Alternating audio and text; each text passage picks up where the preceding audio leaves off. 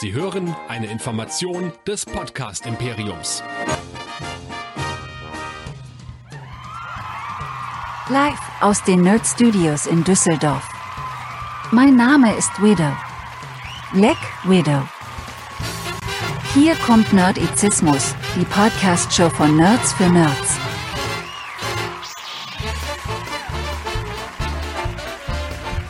Heute mit Hero Nerds, dem Superhelden-Podcast.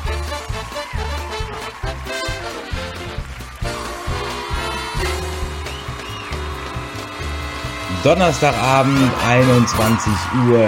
Hier ist Nerdizismus. Hier sind die Hero Nerds. Mein Name ist Chris und mit mir dabei, wie immer, hm, ein neues Gesicht. Lea ist abgesoffen, wie so viele leider äh, zurzeit auch. Ähm, da wollen wir gar keine großen Witze drüber machen. Aber wir haben uns gedacht, wir wollen euch trotzdem eine schöne Zeit heute Abend bereiten und haben uns spontan entschlossen, wir reden mal über Black Widow.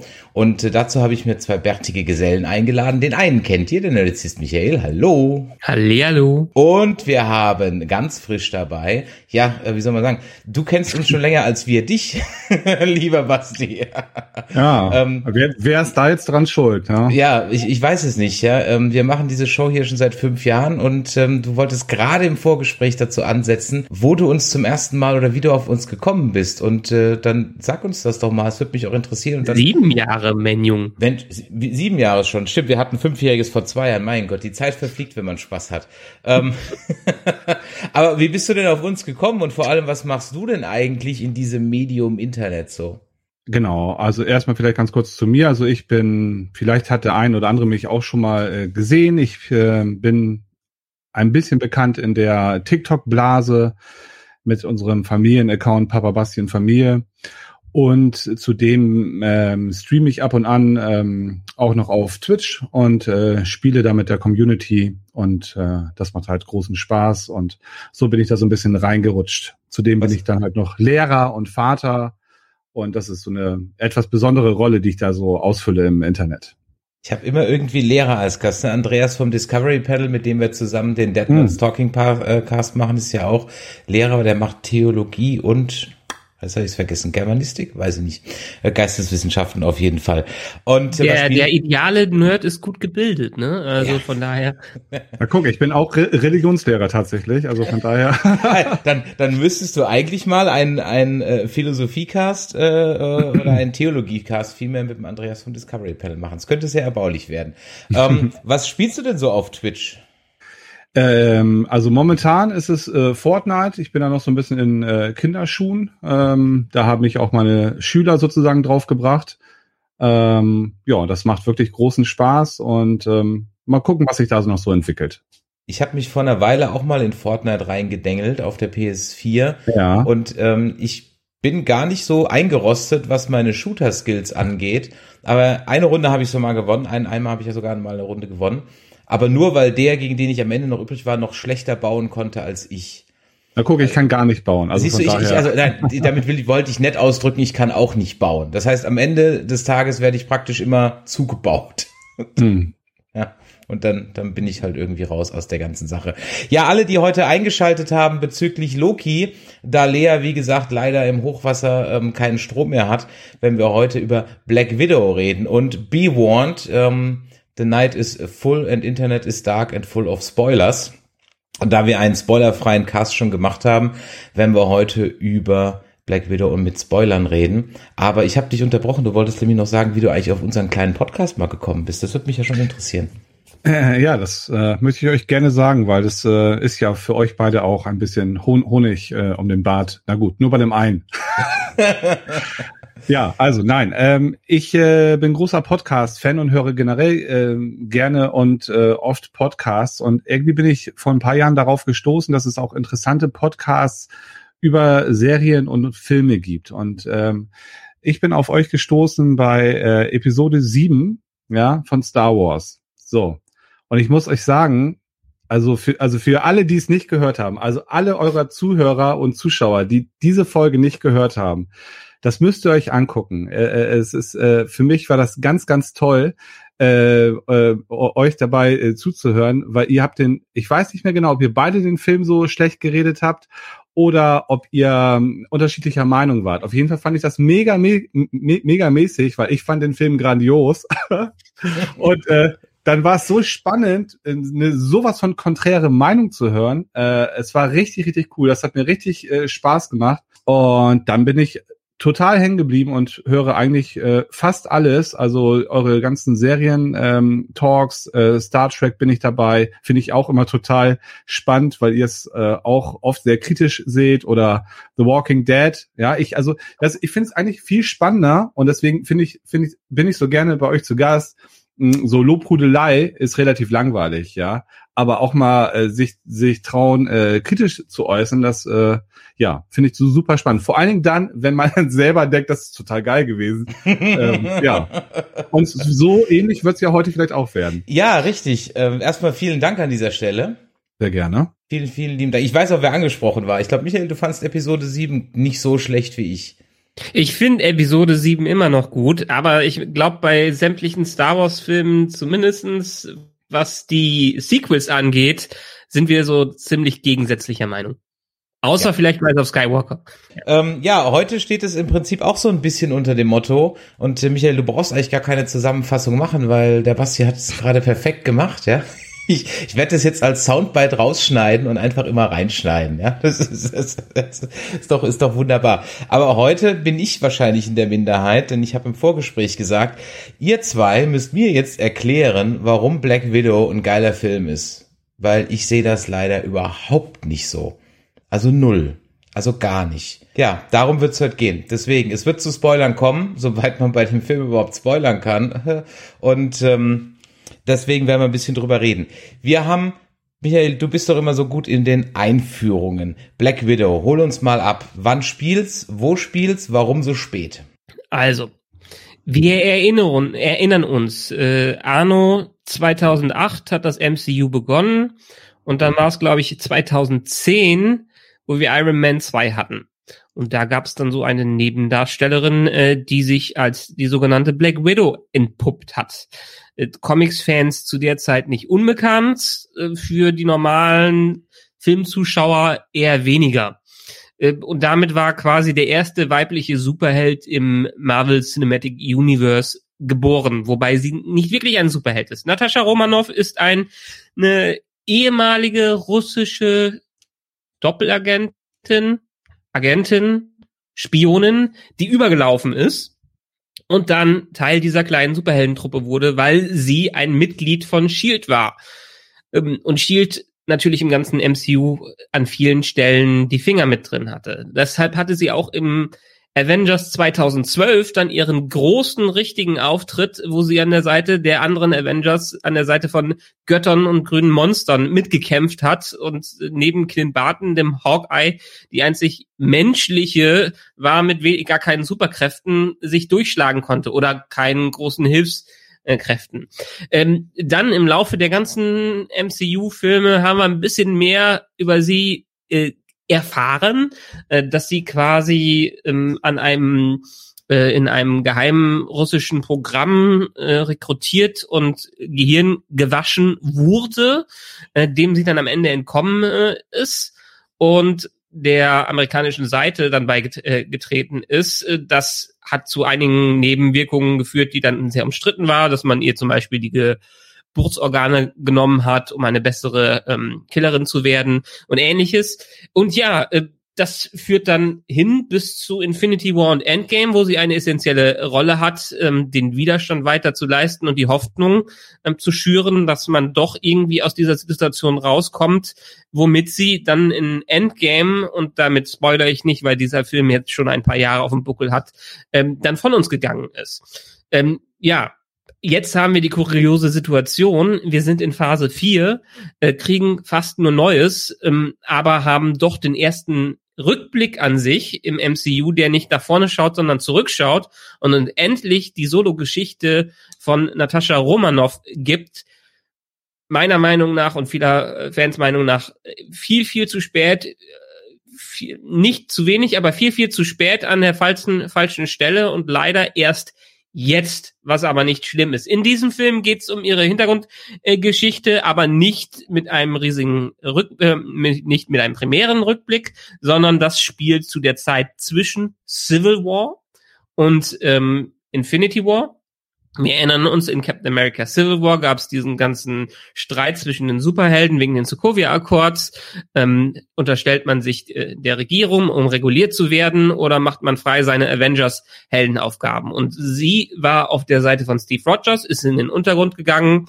Und da knüpfen wir jetzt in diesem Film an, was sie in dieser Zeit im Untergrund gemacht hat und was sie äh, erlebt hat und wie ihre Vergangenheit sie dann am Ende doch eingeholt hat und wir erfahren ein bisschen mehr über ihre Hintergrundgeschichte. Wie gesagt, letztendlich ähm, wären es alles Sachen gewesen, die wir uns auch vorher gewünscht hätten. Aber nun gut, wir kriegen sie jetzt in dem zweiten Marvel-Film mit einer Superheldin, nachdem man erst dann lieber eine einführen wollte, die noch keiner kannte, bevor man sich an einen Film getraut hat, der dann nicht mit der idealen Superheldin stattgefunden hat, kriegen wir jetzt nun noch später Black Widow, weil der Film auch nach der Pandemie noch um ein Jahr, mehr als ein Jahr verschoben wurde. Verstehst du, warum ich diesen Mann so mag? Er weiß einfach alles. Zumindest was das angeht. Erzählst du das aus dem Kopf oder hast du da so einen Zettel nebenbei? Nein, kein Zettel. Wahnsinn. Ich bin ja hier schon mit Stift und, und so ausgerüstet. Was, was ich mache, ich schaue unglaublich viele YouTube-Videos von äh, Menschen, die viel, viel mehr Ahnung haben als ich. Ich kann mich nur gut daran erinnern, was die alles erzählen. Und du kannst es auf eine schöne, schöne Essenz immer bringen. Das mag ich immer sehr.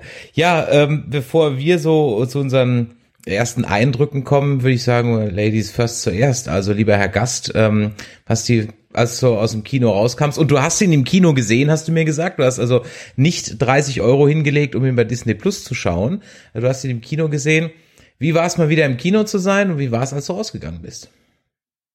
Ja, also ich muss sagen, ich habe erstmal vorher äh, schon relativ viel über den Film gehört. Also erstmal habe ich, glaube ich, erste Trailer äh, sag's mir, wenn, wenn, wenn ich falsch liege, aber gab es nicht. Der Film sollte ja schon letztes Jahr rauskommen. Und gab es nicht dazu auch schon Trailer? Also es kam mir vor, ich hätte die Trailer auch schon vor über einem Jahr gesehen. Ist richtig, ne?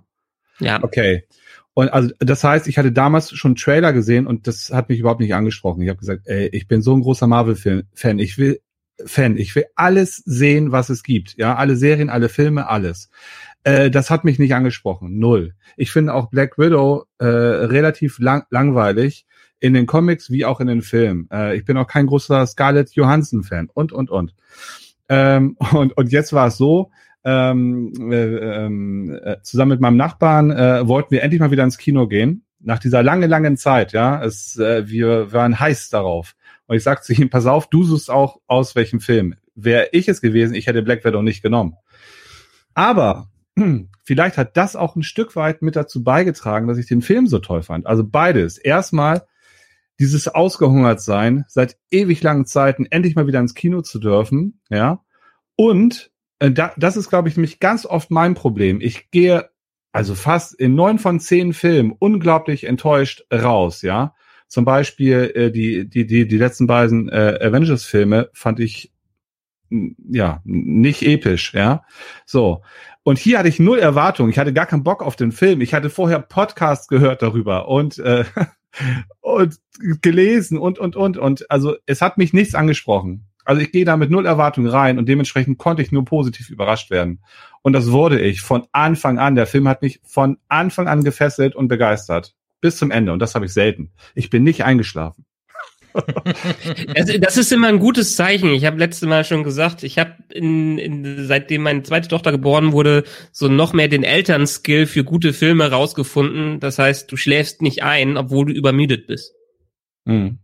Also ich kenne das sehr gut. Im Kino schlafen kenne ich sehr gut.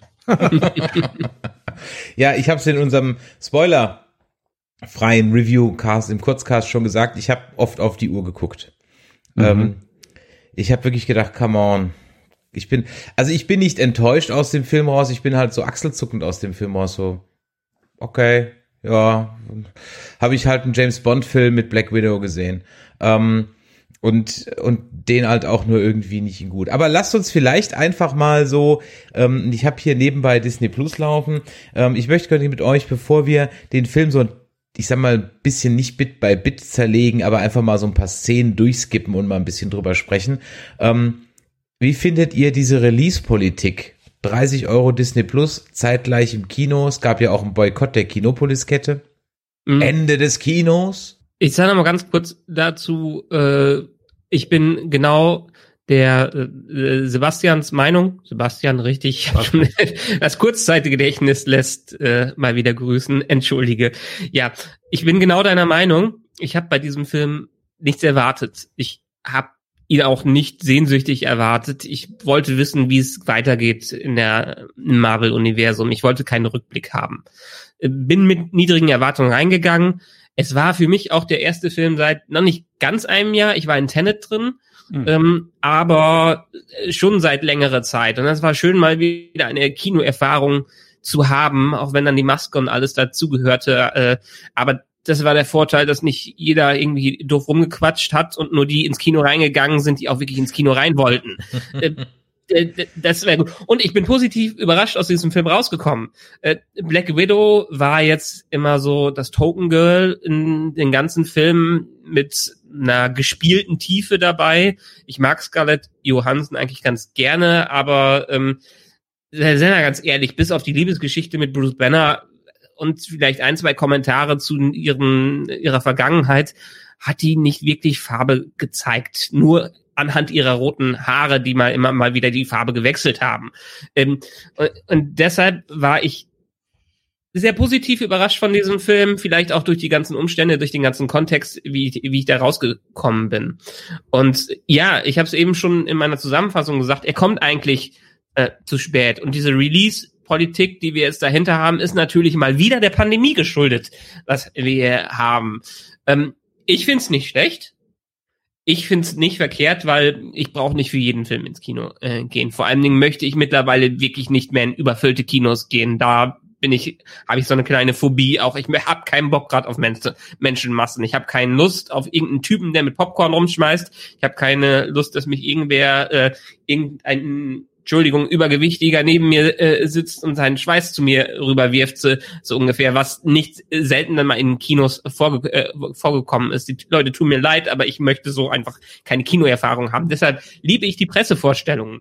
Ähm, deshalb finde ich es gut, dass man die Option da hat. Und ehrlich gesagt, 30 Euro für einen Kinofilm, äh, du gehst ins Kino, zahlst deine, wenn du Glück hast, 12, 13 Euro fürs Ticket. Meistens sogar viel mehr was machst du dann? Hast noch Lust auf einen Snack, wenn du nicht einen äh, mit reinschmuggelst, kostet so ein scheiß Popcorn mit einem Getränk mittlerweile mindestens 10 Euro, mindestens 10 Euro. Bist also mit zwei Personen bei 40 Euro schon längst angekommen, wenn du in einem Film äh, drin, drin bist und kannst den am Ende nur einmal gucken. Mittlerweile haben viele große Fernseher. Ich habe zwar nur einen 55 Zoller, was aber auch völlig in Ordnung ist. Und es ist nicht ganz die Kinoerfahrung. Klar, für Blockbuster gehe ich immer noch, noch gerne rein, aber man hat wenigstens die Wahl, da reinzugehen. Und deshalb finde ich es gut, wenn es in Zukunft gemacht wird, weil man hat dann wenigstens die Wahl, äh, was man machen kann. Und alle, die keinen Bock haben, 30 Euro auszugeben, sehen wir jetzt auch bei Disney Plus, habe ich zum Beispiel bei Raya gemacht, hatte ich keine Lust, 20 Euro auszugeben, habe drei Monate gewartet und konnte den dann trotzdem äh, frei auf Disney Plus gucken. Basti, wie siehst du das? Ähm, sagen wir mal so, also ich hoffe, das war jetzt auch so eine Entscheidung äh, im, äh, bezüglich der Pandemie. Also ähm, weil viele vielleicht, vielleicht konnte man auch nicht abschätzen, was passiert bis dahin. Ähm, werden die Kinos vielleicht auch schon wieder zu sein oder nicht alle offen sein. Und man wollte auch einen die Möglichkeit geben, den Film auf andere Arten und Weisen zu sehen. Oder aber, ja, genau, vielleicht so wie äh, du gerade sagtest, ähm, ähm, es wollen vielleicht auch einfach viele noch, noch gar nicht ins Kino oder trauen sich noch nicht, ja. Und trotzdem sollte, also ich denke jetzt einfach mal nett, ja. Wahrscheinlich haben die nur an, an, an den äh, an, ans Geld gedacht, aber äh, ich denke jetzt einfach mal positiv, ähm, dass die da an uns, an den Zuschauer gedacht haben und, äh, und uns allen die Möglichkeit geben wollten, diesen Film zu sehen. Ich hoffe, dass das nicht unbedingt äh, so die Zukunft sein wird, weil äh, ähm, ja, also ich möchte gerne, also ich bin dafür, das Kino zu stärken. Also für mich ist das ein, ein grandioses Erlebnis, äh, so oder so. Und ähm, ja, also ich würde es schon schade finden, wenn man, ja, das damit die Streaming-Anbieter noch, noch äh, größer und erfolgreicher macht. Ich glaube, die haben schon einen sehr, sehr großen Teil vom Kuchen abbekommen. Zumindestens, zumindestens bei, bei dem Marvel-Film wird es keine Regel werden. Die haben das jetzt bei Black Widow gemacht, weil er wirklich jetzt dreimal verschoben wurde und dann haben sie während die Situation noch nicht überall wieder sicher war, halt den Weg gewählt. Aber soweit ich es mitbekommen habe, haben sie zumindestens für die nächsten Filme angekündigt, dieses Modell da nicht weiter zu verfolgen. Und ähm, HBO Max, die ja dieses Jahr hingegangen sind und wirklich alle Filme in den USA von Warner auch gleichzeitig da releasen, machen das auch nur für dieses Jahr, weil es so ein großes Backlash dazu gab, äh, dass sie nächsten Jahr also wer weiß, sie können immer noch ihre Meinung wechseln, aber nicht mehr machen wollen. Ähm, ich finde es schön, die Wahl zu haben. Das heißt also, so wie es ähm, äh, bei James Bond gemacht wird, findet ihr nicht gut, das Ding zu verschieben, zu verschieben, zu verschieben, zu verschieben, zu verschieben. Bis es irgendwann ja schon nachdrehen. von Amazon gekauft wird und dann halt auf Amazon Prime läuft. Nein, der große Unterschied bei, bei, bei ähm, ähm, James Bond ist ja im Grunde, dass wir nicht darauf warten, dass eine Story weitergetragen wird. Okay, hier ist nun die Story nicht weitererzählt worden, ja. Aber James Bond, äh, da wartet ja nicht groß was dahinter, ja. Das wird dieser Film, der wird irgendwann kommen und dann gibt's irgendwann den nächsten. Also äh, hier, guck mal, was jetzt schon alles gelaufen ist, was eigentlich hätte nach dem Film laufen sollen. Und ja. wie, wie lange willst du Black Widow noch, noch verschieben? Dann, dann, also, dann hat sich selbst der, der, der, der Cliffhanger da, also die After-Credit-Szenen bald, bald selbst überholt. Also die genau. mussten wir, jetzt. Wir haben dieses Jahr noch, wir haben ja dann vier Filme. Wir haben äh, Black Widow, wir haben Shang-Chi, wir haben äh, The Eternals und wir haben Spider-Man ähm, No Way Home, der technisch ein Sony-Film ist. Aber äh, ja, wir haben jede, jede Menge und die wollten, denke ich mal, jetzt einfach mal loswerden. Und bei Bond, ähm, bei Bond ist das übrigens auch eine bewusste Entscheidung, dass sie es bisher nicht im Streaming released haben, weil der, das Ding einfach viel, viel zu teuer war um das zu riskieren, das nicht im Kino rauszubringen. Ich meine, die haben ja sogar schon die Kosten jetzt auf sich genommen, wegen dem ganzen Product Placement Szenen nachzudrehen, weil die Technik, Handys in dem Ding veraltet mm. waren und schon zwei Jahre alt sind und die, die Marken damit nicht mehr äh, bezahlt bekommen so ungefähr. Der Land Rover, der Land Rover in dem Film, den sie haben, der steht schon seit drei Jahren in Sölden rum, ja.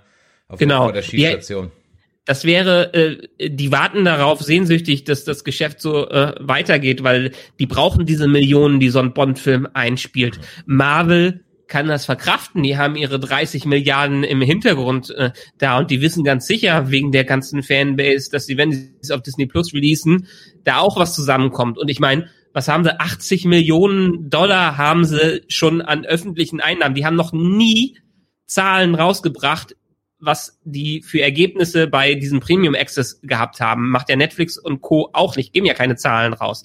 Disney, der Erfolg von Black Widow im Streaming war so hoch, dass die gesagt haben, boah geil, der Film hat dann in der ersten Woche, am ersten Wochenende 80 Millionen allein durch das, den, äh, die Plus-Abonnenten bekommen. Äh, nee, stopp, nee, das war schon Box Office. 80 Millionen Dollar Box Office.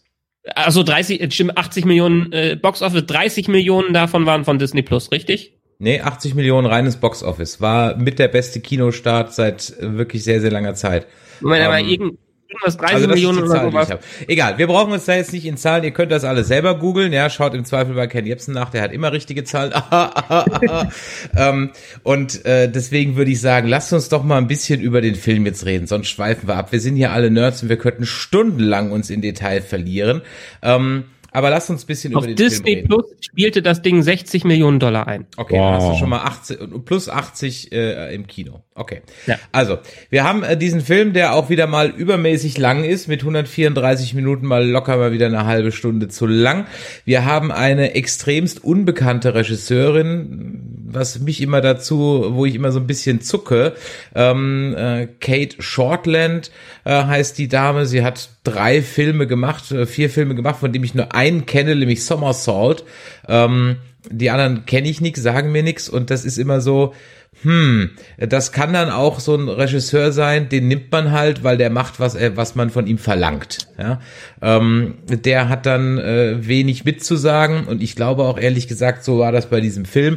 Die durfte sich um die ähm, äh, Tischszenen kümmern und der Rest war sowieso schon fertig. Ja? Äh, wie viel kann die Dame da, glaube ich, nicht gemacht haben? Wir haben eine Newcomerin, von der ich sehr gespannt bin, ob wir von Florence Pew, ja, noch was sehen werden. Ich kannte sie bisher nur aus Midsommar. Ähm, der un, der Uncut, by the way, letztens auf Dreisat oder auf Arte lief, eins von beiden. Also Uncut, ja, Midsommar Uncut läuft auf Arte oder auf Dreisat. Ähm, irgendwo, ich habe ihn aufgenommen, ich habe ihn noch nicht ganz fertig geguckt. Äh, wir haben natürlich Scarlett, äh, Scarlett äh, Johansson. Dann haben wir als Drehbuchautor Eric Pearson. Den haben wir gerade letztens besprochen. Der hat da nämlich äh, Kong vs. Godzilla geschrieben. Ja, äh, Michael, den fandst du ja auch ganz großartig. Ich fand übrigens auch einen schönen großen Kindergarten, by the way. Könnt ihr auch unsere Kritik dazu anhören. Ähm, der hat Tor gemacht, Tag der Entscheidung, ähm, und hat äh, bei Agents of Carter, Agent Carter ein paar ge Sachen geschrieben. Ähm, dann, wen ich auch schon ewig nicht mehr gesehen hatte, war Ray Winstone. Ähm, den habe ich also wirklich schon ewig nicht mehr auf der Leinwand gesehen. Ähm, der hat eigentlich auch jetzt ein paar Jahre lang irgendwie nichts gemacht. Ich habe den das letzte Mal irgendwie bewusst wahrgenommen in Snow White and the Huntsman und bei Noah. Und ähm, dann vor war er noch bei Indiana Jones äh, dabei, äh, Indiana Jones 4, also angeblich gibt's ja vier Indiana Jones, ich weiß gar nicht, was die meinen. Ähm, und äh, Departed unter Feinden und so weiter. Ähm, böse Zungen, ja, er behaupten, er wäre gecastet worden, weil er so eine Mischung aus Harvey Weinstein und ähm, äh, Martin Scorsese wäre äh, und man deswegen in dem Film auch kräftig in die Fresse haut. Ja, und dann haben wir noch Rachel Weisz dabei, die ist ja grundsätzlich immer gut. Also am Cast liegt es nicht, an der Regie mäßig. Was soll ich sagen? Mein Fazit zu diesem Film ist, ich habe einfach einfach einen Bond gesehen und den auch noch in schlecht. Aber lasst uns mal anfangen. Ich habe den Film hier nebenher auf und Moment, ähm, aber jetzt, wo du die ganzen vorgelesen hast. Ja. Hast du noch was dazu zu sagen? Ja okay, ah, er weiß, natürlich weiß er was dazu, ja. ja. Ähm, ich kannte die Regisseurin Kate Shortland auch nicht. Aber dazu muss ich sagen, und deshalb ist es gar nicht mal so schlecht, dass Kevin Feige auch ein bisschen Star Wars mittlerweile rumspielt. Marvel hatte das gleiche Problem, was Lucasfilm aktuell mit seinen Regisseuren in den letzten Star Wars Filmen äh, hatte. Die haben irgendwann beispielsweise bei bei bei Ant-Man war es so, Edgar Wright sollte das ganze Ding machen. Äh, irgendwie gab es dann Crash mit denen allen und am Ende hat's Peyton Reed gemacht. Mm die haben sich also potenziell Regisseure geholt, äh, die ein bisschen was anderes machen wollten. Am Ende äh, haben die aber zu viel anderes gemacht und nicht der Marvel, sind nicht der Marvel äh, äh, ähm, der Marvel-Formel Formel gefolgt ähm, und das mochten die nicht. Jetzt aber spätestens durch Garden, Guardians of the Galaxy haben sie irgendwann gemerkt, es ist ja gar nicht mal so schlecht, wenn wir Regisseure mit einem eigenen, mit einer eigenen Vorstellung dran lassen und entsprechend andere Regisseure mal den äh, Regisseuren mal den Vortritt lassen. Und deshalb nehmen sie auch gerne jetzt für, äh, für die äh, kommenden Filme Indie-Regisseure, die damit äh, drin sind. Eternals wird, glaube ich, auch vom Indie-Regisseur äh, wurde gedreht, soweit ich das hab, und entsprechend auch mal Frauen äh, an die Regie rangelassen, um mal ein bisschen eigenen Stempel darauf zu lassen. Heißt nicht, dass man nicht ganz klar die Marvel-Formel dahinter entdeckt, aber wir in Zukunft wird genau dieser Ansatz, dass mal andere Regisseure benutzt werden, die ihre eigene Vision mit reinbringen, zu wahrscheinlich sehr interessanten ähm, Produkten führen auf in den in den Marvel-Filmen. Du du guckst zu ver, verblüfft. Ja, weil ich das gerade für ganz großen Kappes halte, was du da erzählst. Also nicht, dass das Indie-Regisseure sind, sondern ich halte es, ich halte aus, aus dem Grund für großen Kappes, als das hier, wo hat diese Frau denn irgendwie eine eigene Note reingebracht? Das war ein, das war wie ein Tatort runtergedreht. Äh, meiner Meinung nach kommen diese jungen Regisseure einfach rein, weil es billig ist und weil die tun, was man ihnen sagt. Und sie dafür einen Marvel-Film drehen dürfen. That's the fucking deal. Okay. Ich, ich gebe dir recht, dass man vielleicht die Handschrift in diesem Film jetzt nicht so gesehen hat. Äh, es heißt aber nicht, dass Marvel nicht versucht, an äh, frisches Blut damit reinzubringen, um die Formel ein bisschen aufzuweichen. Zum Beispiel Loki. Loki hat ja auch einen ganz eigenen äh, Look. Da haben die auch, äh, soweit ich weiß, ein paar, äh, paar aus einer ganz anderen Ecke, aus der Horror-Ecke und sowas. Äh, Sam Raimi wird, äh, wird den ähm, äh, Doctor Strange Multiverse of Madness machen. Und Sam Raimi ist halt erstens sowieso für Spider-Man bekannt und andererseits für seine ähm, Horrorfilme, die er gemacht hat. Also sie versuchen schon zu, zu induzieren in das Ganze. Ob es am Ende was wird oder nicht, ist dann die Frage, hier hat offensichtlich, stimme ich dir auch zu, hat man jetzt nicht so die große Handschrift äh, da gemerkt. Und zweites, was ich noch sagen wollte, die Florence Pugh. Ich, ich kannte die vorher, wusste aber nicht, dass sie das ist. ja. Weil weil ich der einzige andere Podcast, den ich regelmäßig höre, ist äh, Fake Doctors Real Friends, der Scrubs Podcast von Zach Braff und Donald Faison. Und die Florence Pugh ist die Freundin von Zach Braff. Ist zwar mhm. schon mittlerweile ein ziemlicher Altersunterschied zwischen den äh, beiden. Der hat ja auch schon, äh, ist ja locker über 40 und sie ist 25, glaube ich. Ähm, aber sie hört man dann öfters im Hintergrund und dann habe ich gedacht, hm, irgendwie kommt mir die Stimme bekannt äh, vor. Und dann, als ich nachgegoogelt habe, ah, okay, die habe ich unbewusst schon in diversen Medien mal mitbekommen äh, dabei. Und ist für mich übrigens auch eine ähm, der Highlights in diesem Film gewesen. Okay. Äh, Basti, hast du irgendwas dazu zu ergänzen? Siehst du es wie ich? Siehst du es wie der Michael? Oder sagst du, wovon reden die zwei Affen da eigentlich? Ja, also ich muss sagen, also da, da, da hört mein äh, Nerd äh, äh, ähm, Interesse auf. Also äh, wer da wann welchen Film, äh, wer, wer wann bei welchem Film Regie geführt hat, äh, da kann ich jetzt nicht so viel dazu beisteuern. Letztendlich zählt bei mir das Resultat. Mhm. Und, und damit fangen wir jetzt nach ungefähr 35 äh, Minuten dann mal an, ja. ich glaube, das war mit das längste, amüsanteste Vorgeplänkel, was wir hatten. Aber ich glaube, ich muss nichts davon rausschneiden. Das freut mich schon. Also, es geht los. Ähm, es, ich habe gesagt, es fängt da an, wo eigentlich die Americans aufgehört hat. Nämlich mit einer amerikanischen Schläferfamilie auf der Flucht. Und ähm, habt ihr David Harbour erkannt? Ja. Echt?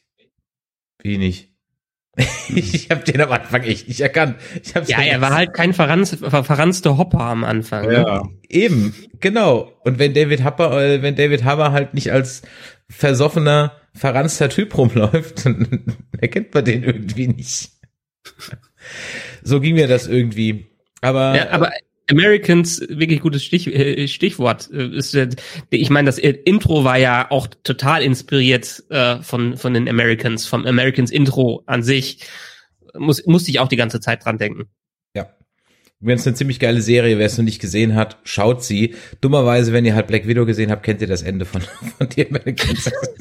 das haben wir euch jetzt gerade gespoilert. Das, kann, das wäre eigentlich das alternative Ende von denen gewesen, weil Americans geht ja in eine ganz andere Richtung, was ja, okay. äh, Aber kann mir irgendeiner von euch erzählen, warum das äh, FBI keinen Hubschrauber hat 1995, wenn sie eine russische Schläfer oder okay, noch schlimmer warum Shield keine Hubschrauber hat, wenn sie eine russische Schläferfamilie verhaften wollen?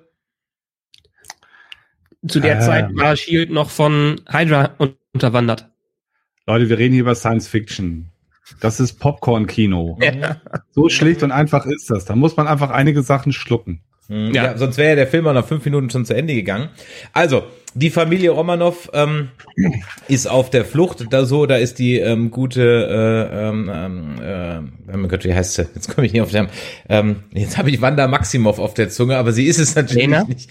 Ähm, mein Gott, wie Natascha. heißt sie jetzt? Natascha, Dankeschön. Natascha. Na, Natascha äh, auf 13 Jahre alt. Sie wird von ihren Eltern getrennt die ja gar nicht ihre richtigen Eltern sind, sondern nur Fake-Eltern. Und äh, ja, dann geht der Film los. Ähm, wart ihr sofort drin in diesem in diesem Rückblick? Ich muss gestehen, ich bin fünf Minuten zu spät gekommen. Ich habe das Jahr nicht mitgekriegt, 85, 95. Ähm, also habe ich die habe ich die nur am Küchentisch gesehen. Das heißt, für mich besteht der der ganze Film nur aus Küchentischszenen und Geballer und ähm, und deswegen wusste ich nicht, in welchem Jahr das ist. Und das, ich konnte es auch wirklich nicht sagen, ob das jetzt 85 sein soll oder 95. 95. Mhm, ja, ja, Ohio 95. was lustig ist, weil wenn man sich das Alter der Schauspieler anschaut, äh, Florence Pugh war glaube ich 94 ist die geboren. Ja. Können wir jetzt nicht so ganz behaupten, dass wir so jung wären. ähm, Hat's bei euch schon Lust auf den Film gemacht oder war, wart ihr da sofort drin? Wart ihr da gehuckt, wie man so schön sagt? Durch die, die Von der ersten Sekunde an. Ja? Von der ersten Sekunde an. Total drin.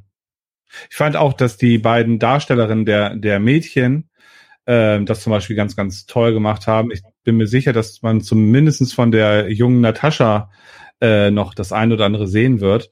Mm, ja, ich fand das, fand das, ja, fand das sehr, sehr bewegend und ähm, äh, da schon zu dem Zeitpunkt, äh, also ein Film ist für mich immer dann gut, wenn er es schafft, mich zu berühren.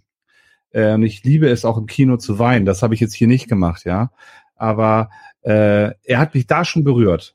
Und vielleicht waren die fünf Minuten, die du zu spät ins Kino gekommen bist, vielleicht schon die Minuten, die wichtigen ah, Minuten, ah, that, die dir gefehlt that ruined haben. the movie completely. Ja. ich ich fand es aber auch. Ich ich war drin. Ich äh, fand schön diese Parallelen, die sie äh, erst irritierend, aber nachvollziehbar die Parallelen zu ähm, den Americans, weil ich weil man das ja auch schon wieder ein äh, überraschendes Element war. Man hat gedacht, okay, die ist in Russland aufgewachsen und äh, hat da ihre Ausbildung bekommen. Aber dass sie schon hier drüben war, ist nochmal ein Twist mit drin gewesen, den wir vorher noch nicht kannten. Und ich fand auch, für mich hätte sogar dieser Film an der Stelle gut noch weitergehen können, weil ich das super interessant gefunden hätte, auch die ganze Ausbildung äh, da zu sehen. Und ja, klar ist natürlich, war es vorhersehbar, wie die ganze Verfolgungsjagd endet, aber ich fand sie technisch und inszenatorisch wunderbar aufgezogen. Na siehst du, für mich war die nicht so vorhersehbar, weil ich halt David Harbour nicht erkannt habe. Also war ich fest davon überzeugt, dass der Vater jetzt drauf geht. Habe ich ehrlich, äh, äh, ehrlich aber auch gedacht. Mhm. Ja. Also wenn ich gewusst hätte, dass es David Harbour ist, dann hätte ich vielleicht gedacht, er geht drauf und muss ja später wieder kommen. Also ist er natürlich no one's ever really gone. Ähm, ist er natürlich nicht dann tot. Aber ähm, und was mich auch an dem Film überrascht hat, äh, ich hatte mich über die Story überhaupt nicht informiert, aber ich hatte auch ein bisschen, wie du mit so einer, wie du gerade sagst, ein bisschen mehr Origin Story hatte ich schon erwartet, weil am Ende des Tages haben wir eigentlich nur die Origin Story von von Black Widow sind fünf Minuten Flashback in Infinity War oder irgendwo anders, weiß ich jetzt gerade nicht, in irgendeinem. Äh, äh, Age of Ultron. Age of Ultron, genau. Nicht mal, das sind wahrscheinlich nicht mal fünf Minuten, vielleicht eher drei Minuten. Ja. Ah. Da hätte ich mir schon ein bisschen mehr erwartet, ja, das stimmt. War ein bisschen enttäuscht. Da ich so, okay. Weil dann ist der Vorspann rum und dann sind wir in äh, gleich in einer Mission, Zeitsprung, wo wir die schlechteste Killertruppe überhaupt, ja, bei der Arbeit sehen. Frauen in schwarzen Kampfanzug-Overalls liegen am helllichten Tag, ja, ohne jede Deckung mit so riesen Scharfschützengewehren mitten in der prallen Sonne auf Dächern in Tanger rum, um von dort Leute zu erschießen, was sie dann noch nicht mal hinkriegen, ja, sondern das dann noch mitten auf der Straße machen müssen. Da, und da war ganz ehrlich, da war ich zum ersten Mal raus. Da war ich zum ersten Mal raus, weil ich, ich habe diese Scharfschützen lange. Äh, du, du warst du warst zuerst nicht drin und dann warst du wieder raus. Ja, also was so, ähm, ich war halt so, ich war erst so, das ist Americans und dann hatte ich gerade dieses Americans Ding verdaut. Da sehe ich diese Sniper-Tante auf, auf dem Dach liegen, mitten in der prallen Sonne, mitten in der Stadt und, und denke so, hä, wieso tust du so heimlich? Sieht dich jeder, ja. Und da war ich halt auch schon wieder raus, wenn doch die Super Assassins Black Widow so ja. Ja, sagen wir so, wir reden ja immer noch über einen Marvel-Film. Ja, richtig, aber ich habe hier, ich habe ja, der sich über, um, der von einem knallharten Comics-Serie abstammt, die fast schon Deadpool-Gore-Niveau teilweise erreicht. Und wir reden hier über Killer. Dann muss ich mir halt mal ein paar Coronas äh, haben und aus dem ganzen Ding mal halt ein R-Rated machen. Wird nicht passieren, bevor nicht der dritte Deadpool kommt. Hm. Also ich finde es an der Stelle immer schade, äh, also tut mir dann leid für dich, also weil äh, ich kann das gut äh, verstehen und nachvollziehen, weil es mir natürlich bei, bei anderen Filmen auch so geht, wenn man halt über solche Dinge stolpert, ja, und dann noch so früh im Film bereits, ja. Also ich kann nur sagen, mich hat das äh, ja, vielleicht habe ich es wahrgenommen, aber es hat mich überhaupt nicht tangiert, ja. Äh, aber von daher kann, kann, kann, kann ich nur sagen, es ist total schade, ne? Also ich hätte dir gewünscht, dass es dich nicht gestört hätte, dann ja, wäre es vielleicht einfacher gewesen für dich. Im weiteren Verlauf der vielen, vielen Minuten, die dann noch kamen. ja, ja, ja, allerdings. Aber es, es war auch hier wieder so, wie gesagt, ich habe von dem Film nicht viel erwartet. Und das war so die typische Erwartung, die ich da hatte. Wobei mich der, ähm, der das Intro wunderbar abgeholt hat. Und dann war der offensichtliche Sprung in die Gegenwart. Und ja, es ist halt, es ist Marvel-Agenten-Niveau. Wer Agents of Shield zumindest in der ersten Staffel gesehen hat, der weiß, in welche Richtung das äh, äh, geht. Das ist nicht, das ist das nicht das Netflix-Universe, wo wir eine versoffene Jessica Jones haben äh, und einen äh, Daredevil, der in, in, in, in Hallway-Fights andere blutig schlägt. Wir sprechen hier noch von einem Film ab zwölf, äh, der möglichst viele Leute erreichen soll. Ja, da ist sicherlich was dran. Naja, auf jeden Fall sehen wir da erst zum ersten Mal, also Florence Pugh, äh, wie sie irgendein random Mädchen äh, äh, auf ziemlich brutale Art und Weise erdolcht, wobei kein Blut fließt, und dann vom roten Magiestaub oder roten Feenstaub wach geküsst wird. Und da hat der Film mich das zweite Mal verloren, weil ich den McGuffin dieses Films einfach nicht wirklich gecheckt habe. Ich habe nie wirklich ganz gerafft, was what's the point? Ja, wollen die jetzt alle irgendwie, weil sie weiß ja gar nicht, was dieses rote Zeug ist, sie kriegt's einfach in die Hand gedrückt und plötzlich reißt sie sich den Chip raus. Und du, du wusstest gar nicht, dass sie überhaupt einen Chip haben. So, okay, die hat jetzt einen Chip da und dann ist sie plötzlich gegen alle. Das heißt, sie ist jetzt plötzlich Widerstand, aber warum? Und sie hat diese roten Dinger und das wird irgendwie gar nicht erklärt. Und also der, ich habe nie wirklich hundertprozentig verstanden, worum geht's eigentlich? Äh, Basti, worum geht's in dem Film? Worum geht es? Was ist Blofelds Plan? Naja, er war, also, ja, ja, komm. Also, äh, er hat natürlich All Allmachtsfantasien und hat ja scheinbar seine, seine, seine Spione auf der ganzen Welt positioniert, jederzeit, äh, ähm, Ähm, ja, bitte? Entschuldigung, entschuldigt mich mal ganz kurz, ihr könnt beide weiterreden, Ja, aber ich habe hier eine Familiensituation, um die ich mich kurz kümmern muss. Tut mir leid. Ja, also wie gesagt, also er, er, er, er, er hat ja seine, seine, seine ähm, Spatzen da ne, überall Mhm. auf der Welt verteilt und ähm, scheinbar haben sie Einfluss genommen. Das erfahren wir leider im Laufe des Filmes nicht so richtig, wie und wann und wo. Es wird nur gesagt, ähm, dass sie halt an sehr prominenten Stellen sitzen und auch schon vieles ähm, äh, Imperien zum Einsturz gebracht haben und so weiter und so fort. Das sehen wir nicht. Das wird uns nachher nur erzählt. Ähm, ja, also im Grunde ist es wie so meist. Ne? Worum geht es? Es geht um eine große Gefahr, die es äh, ja zu verhindern gilt. Und diese Gefahr jetzt- ist er. Aber wenn ich dich jetzt Ja. frage, worum geht's in zum Beispiel Moonraker, dann Mhm. wette ich mit dir, du kannst mir jetzt sagen, worum es in Moonraker geht, und zwar konkreter bei dem Film, den du vor 15 Jahren vielleicht letzte Mal gesehen hast, als worum es in diesem Film geht.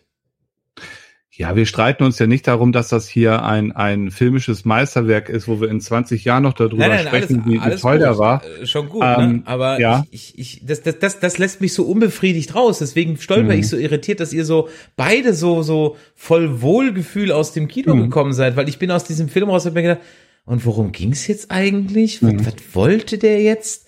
I don't get it. Ja, aber, aber kennst du das nicht? Also ich, ich habe das ganz oft, dass es einfach ein, ein Gefühl ist, verstehst du? Mhm. Also und dieser, ja, wie ich das vorhin schon versucht habe zu, zu, zu erklären, war dieser Film hat es einfach vers- äh, geschafft, mich zu berühren. Und wenn Mhm, ein mhm. Film mich berührt, dann ist es meistens Gut. ein, ein guter Film. Und das hat er geschafft. Dann kommen wir vielleicht noch zu den Stellen, wo er dich berührt. Okay. Okay. Wir machen einfach mal weiter, denn dann sehen wir ja dann später die ähm, äh, den ersten Auftritt von Beastmaster. Äh, Beastmaster sag ich schon. Ich bin schon ganz bei He-Man. Oh, He-Man Ja, ist ja, da total mein könnte- Thema. Ja, He-Man, da werden wir auch noch, also wir müssen übrigens die He-Man-Serie becasten, ne, wenn die kommt.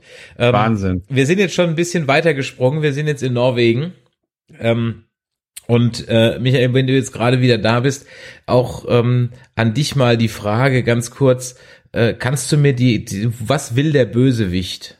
Der er? Bösewicht will die Welt infiltrieren und beherrschen. Ganz Okay. einfach. Kannst du mir Er hat sagen, seinen Red Room wieder aufgebaut und äh, da verteilt er die Black Widows überall. Das, ist- er will Kontrolle. Ganz einfach. okay, einfach um der Kontrolle wegen, okay.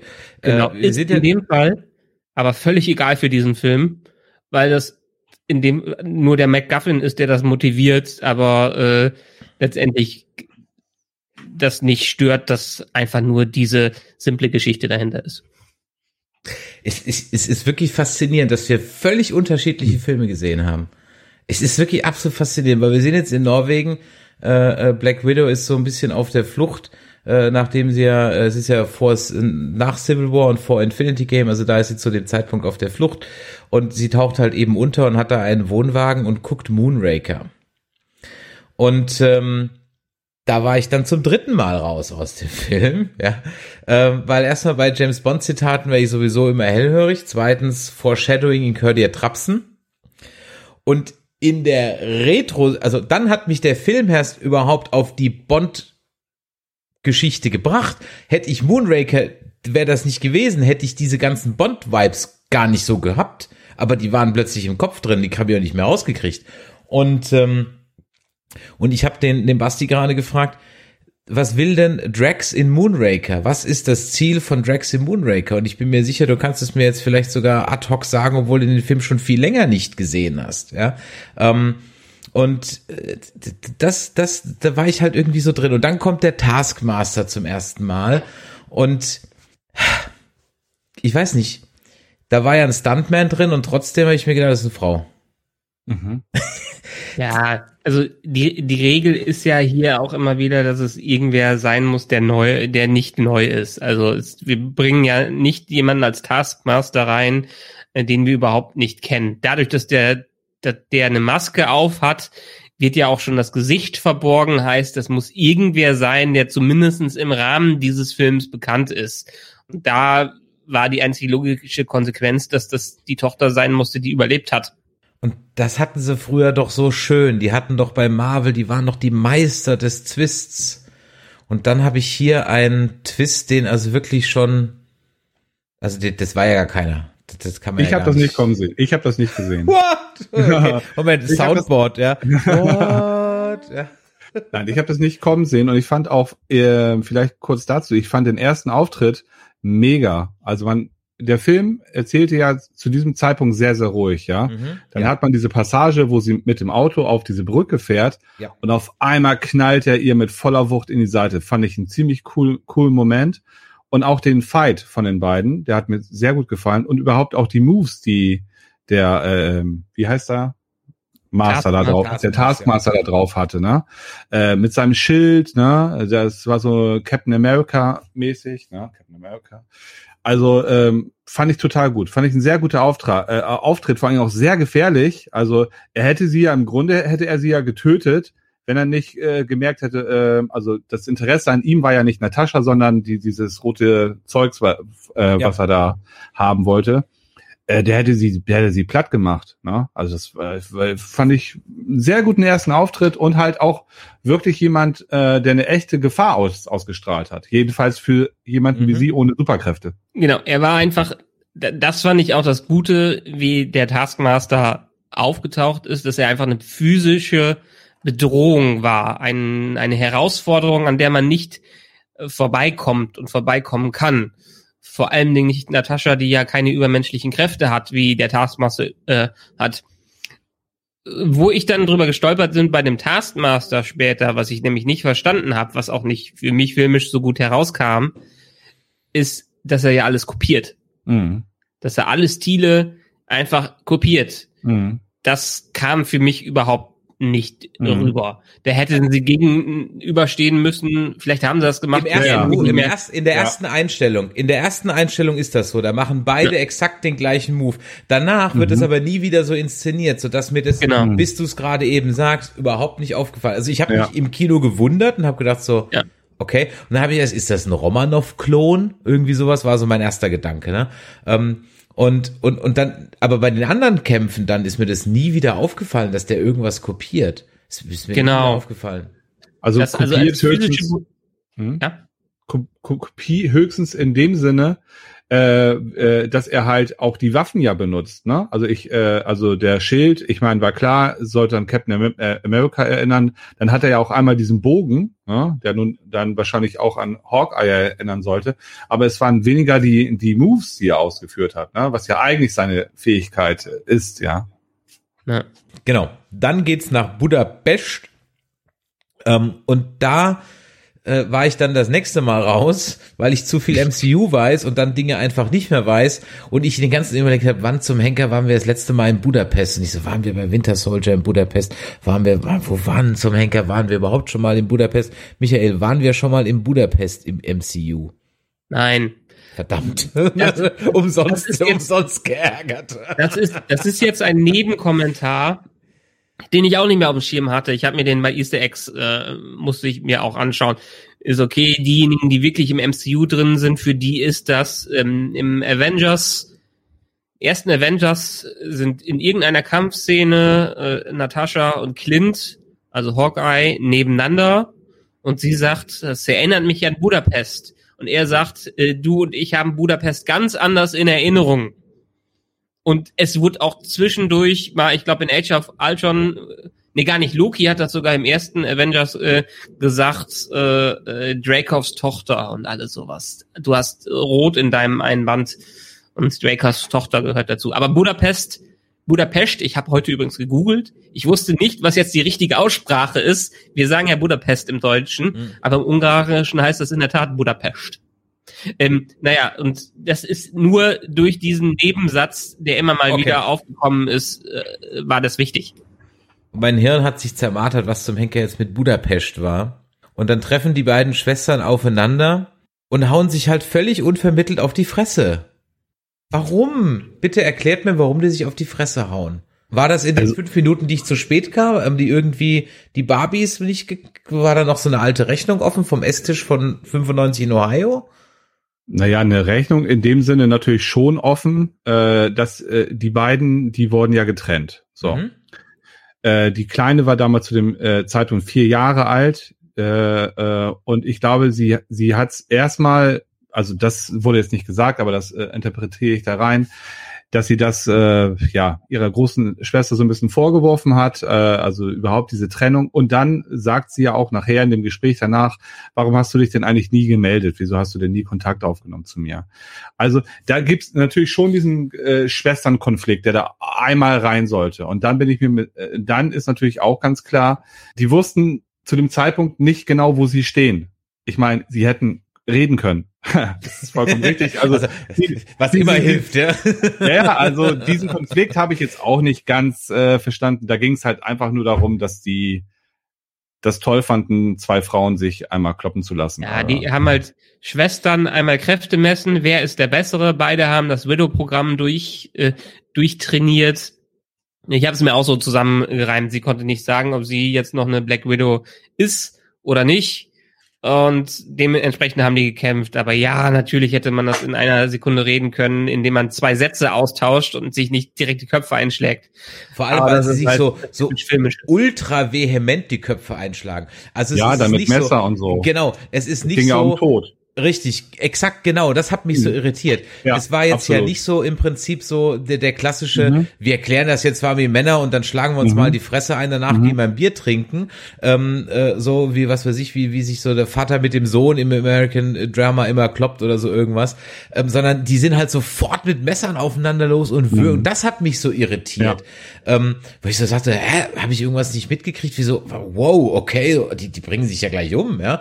Ähm, um dann so von einer Sekunde auf die andere so Waffenstillstand, okay, und dann zack, dann reden sie plötzlich über dieses rote Ding. Und ich, ich saß wirklich so drin, so, das, das, das, das, das, Kinder, Das ist aber, das ist, das ist ein, das ist das typische Superheldengekloppe. Wenn wir uns an den ersten Avengers äh, erinnern, das erste, was die machen, wo die Avengers sich treffen, das ist sich im Wald zu kloppen gegeneinander. Und das ja, ist, das braucht man nicht jedem, gleich, doch nicht gleich auf Leben und Tod irgendwie. Also es, ich fand es halt sehr brutal, dass sie sofort zum Messer Ja. greift. Ne? Also das war, Klar. war halt. ich ähm, musste so ein bisschen an Kill Bill, an den Küchenkampf ja, denken. richtig, genau. Danke, exakt an Kill Bill und den Küchenkampf, exakt genau richtig. Und der ist halt wirklich auf Leben und Tod. Ja, da, da weißt Ja. du ja sofort, worum es geht. Also da, da fährt ja ähm, Aber das ist ja auch ein Ähm, Tarantino-Film. Oh, oh, kann Tarantino nicht mal. Tarantino hätte diesen Film machen sollen. Ja, das wäre ja dann sein letzter gewesen. Der hebt sich seinen letzten Jahr auf. Ja, und Star Trek wird's auch nicht, ey. Nee. Das wäre spannend gewesen. Ja, allerdings. We will never know. Ja, dann quatschen sie, dann werden sie angegriffen und dann ähm, geht's auf einer wilden, äh, und das muss man ja sagen, ne, bei aller Kritik, die ich habe, das war natürlich technisch, inszenatorisch, äh, ist, ist, ist das Marvel Goldstandard, da brauchen wir nicht drüber reden, ja. Mir ist wirklich, ich weiß nicht, Michael, du hast ja noch ein besseres Auge als ich, äh, mir sind wirklich keine größeren CGI-Dropouts oder sonst irgendwas aufgefallen, wo man echt sagen musste, so, boah, das hast du jetzt aber voll gesehen. Also, Ähm, nicht wirklich. ich musste ihn leider in 3D sehen, weil ich Ah, nur zu einem ich Zeitpunkt ins Kino okay. konnte. Und ich hätte ihn eigentlich eher lieber in 2D gesehen, aber in 3D fallen die Sachen sowieso dann meistens auch nicht so stark ins Auge.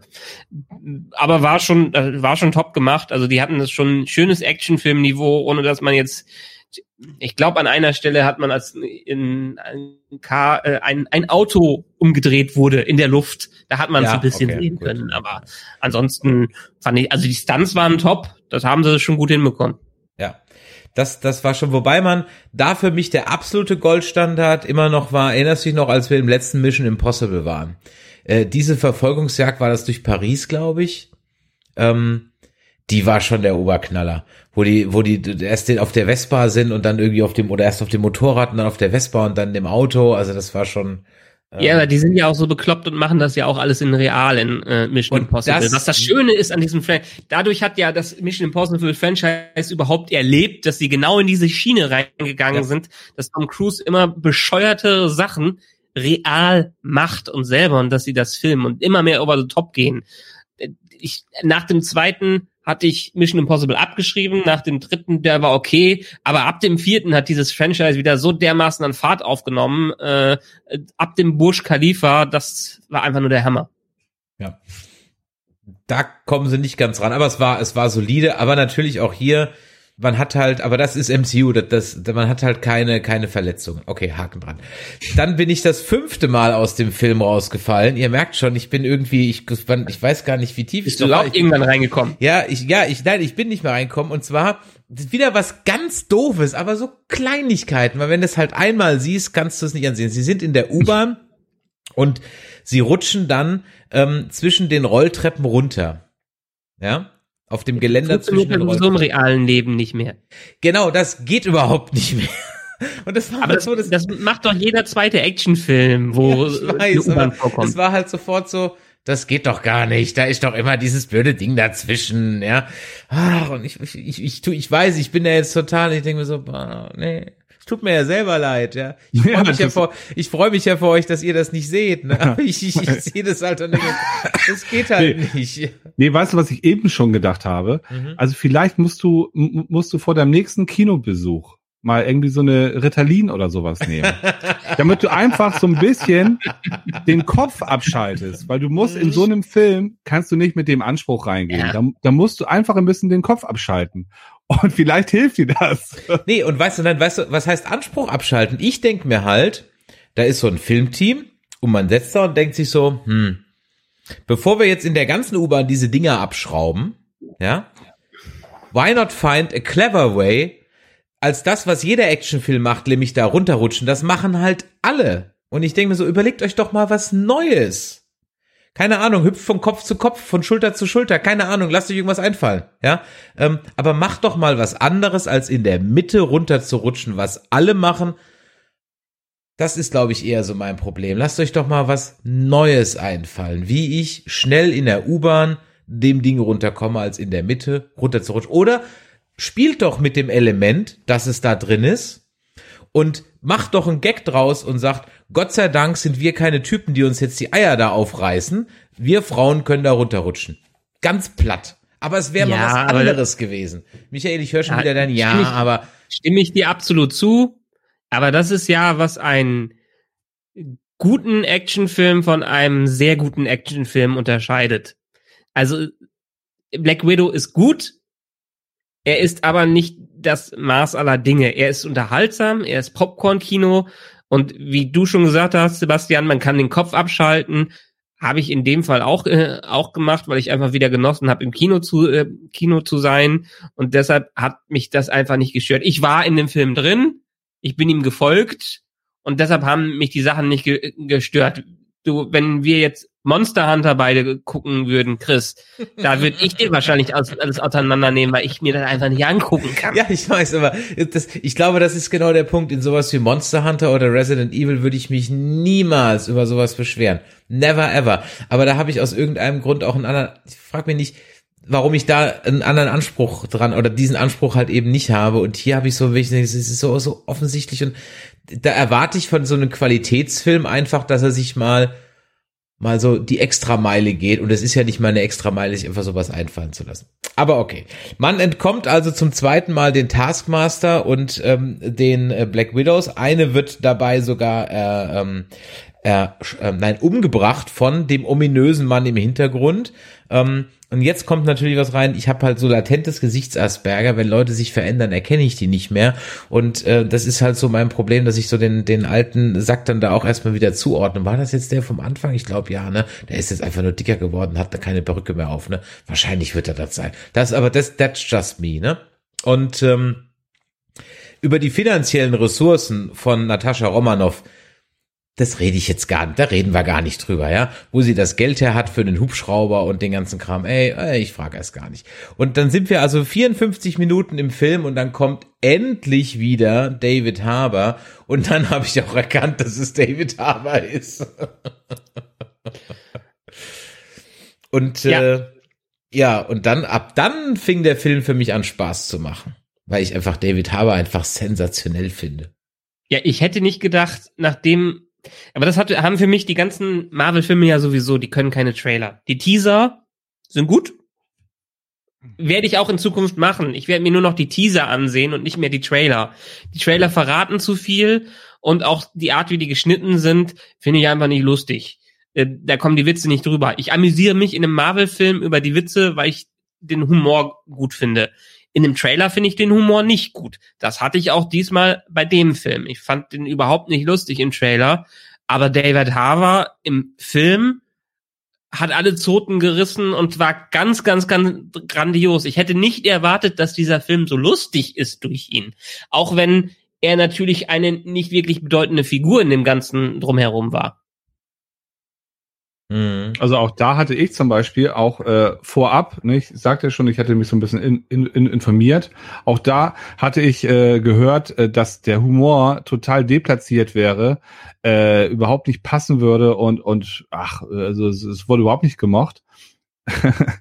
ich fand's auch super. Ich wirklich an keiner Stelle, wo ich gedacht habe, das passt nicht, das, das ist nicht gut. Ich fand's wirklich ganz, ganz toll. Den haben sie super, super hingekriegt. Also wirklich. Keine Einwände von mir. in, dem bin, in dem Fall bin ich völlig langweilig. Ja, ja, sorry, aber Marvel, also Marvel hat, Marvel trifft meinen Humor immer. Also ganz ehrlich, ich weiß, dass viele Leute über den Marvel-Humor sich ärgern. Und ich ärgere mich über Filme, die versuchen, Marvel-Humor reinzubringen und es halt nicht hinkriegen. Ja, ähm, wie zum Beispiel die Star Wars-Filme, die es halt einfach nicht hinkriegen. Aber David Harbour hat, hat, sein Spiel hat mir gefallen, auch die, die das, ich fand auch die, dass er sonst so seine eigene Actionfigur hatte mit diesem blöden Ding da und dann ist sie so auseinandergefallen. Also ich fand das einfach, äh, äh ich, ich fand das super, das hat mir hat Spaß gemacht. Die ganze ah, Gefängnisausbruchsszene hat einfach nur Spaß gemacht. Ja. ja gerade die Ecke des, des, des Agentenfilms und die ganze Geschichte rund um Russland ist natürlich mit so vielen Klischees, Filmklischees, auch Russ Russenklischees übersät. Sie haben es natürlich auch etwas weich, weich gespült, gespült, was das angeht, aber ich war überrascht dann, dass dann doch so viel typisch Sowjetunion Humor und Klischee draufgesetzt wurde. Hat mich jetzt nicht gestört, aber ich glaube, ganz politisch korrekt ist das heutzutage, wäre das heutzutage theoretisch nicht mehr. Ja, auch weiß ich gar nicht. Ich, ich, wir leben halt auch in unserer westlichen Filmbubble. Also man kann sie ja durchbrechen, wenn man will, aber ich tue es jetzt nur sehr selten. Ja. Ich habe keine Ahnung, mit welchen, also ich, ich kann euch, kleines Anekdötchen, äh, ich, ich kann euch sagen, mit welchen, ähm, dass ein Bekannter von mir in Nordkorea ähm, öfters mal äh, den, den trotteligen CIA-Chef gespielt hat in nordkoreanischen Filmen. Ja. Ähm, das ist, ist, ist ein Deutscher, der hat jahrelang da in Nordkorea und Südkorea Geschäfte gemacht und hat auch eine Weile da gelebt. Und ähm, äh, dann wurde er irgendwann angesprochen, sie bräuchten halt noch mal eine Langnase irgendwann, für, für äh, der in Filmen halt äh, auch dann mal äh, den Feind spielen kann. Und dann hat er immer den trotteligen CIA-Chef in nordkoreanischen Propagandafilmen gespielt. Also man, man hat überall seine Klischees, die überall gelebt werden. Ja, ich Ja. weiß gar nicht, wie, keine Ahnung, wie es in russischen Filmen aussieht, äh, wie es in chinesischen Filmen aussieht, japanischen Filmen, in I don't know. Ja, Ja, indonesischen. aber auch, auch das hat für mich zum Film gepasst, weil es ist halt so ein typischer, äh, typischer Agentenfilm, wo die Russen früher in Amerika amerikanischen Filmen auch nie von Russen gespielt worden sind. Ich hätte schön gefunden, wenn man mal wirklich richtige Russen damit reingenommen hätte und nicht diesen gewollten russischen Akzent. Aber das passt zu dem, was sie mit diesem Film erreichen wollten. Also von daher.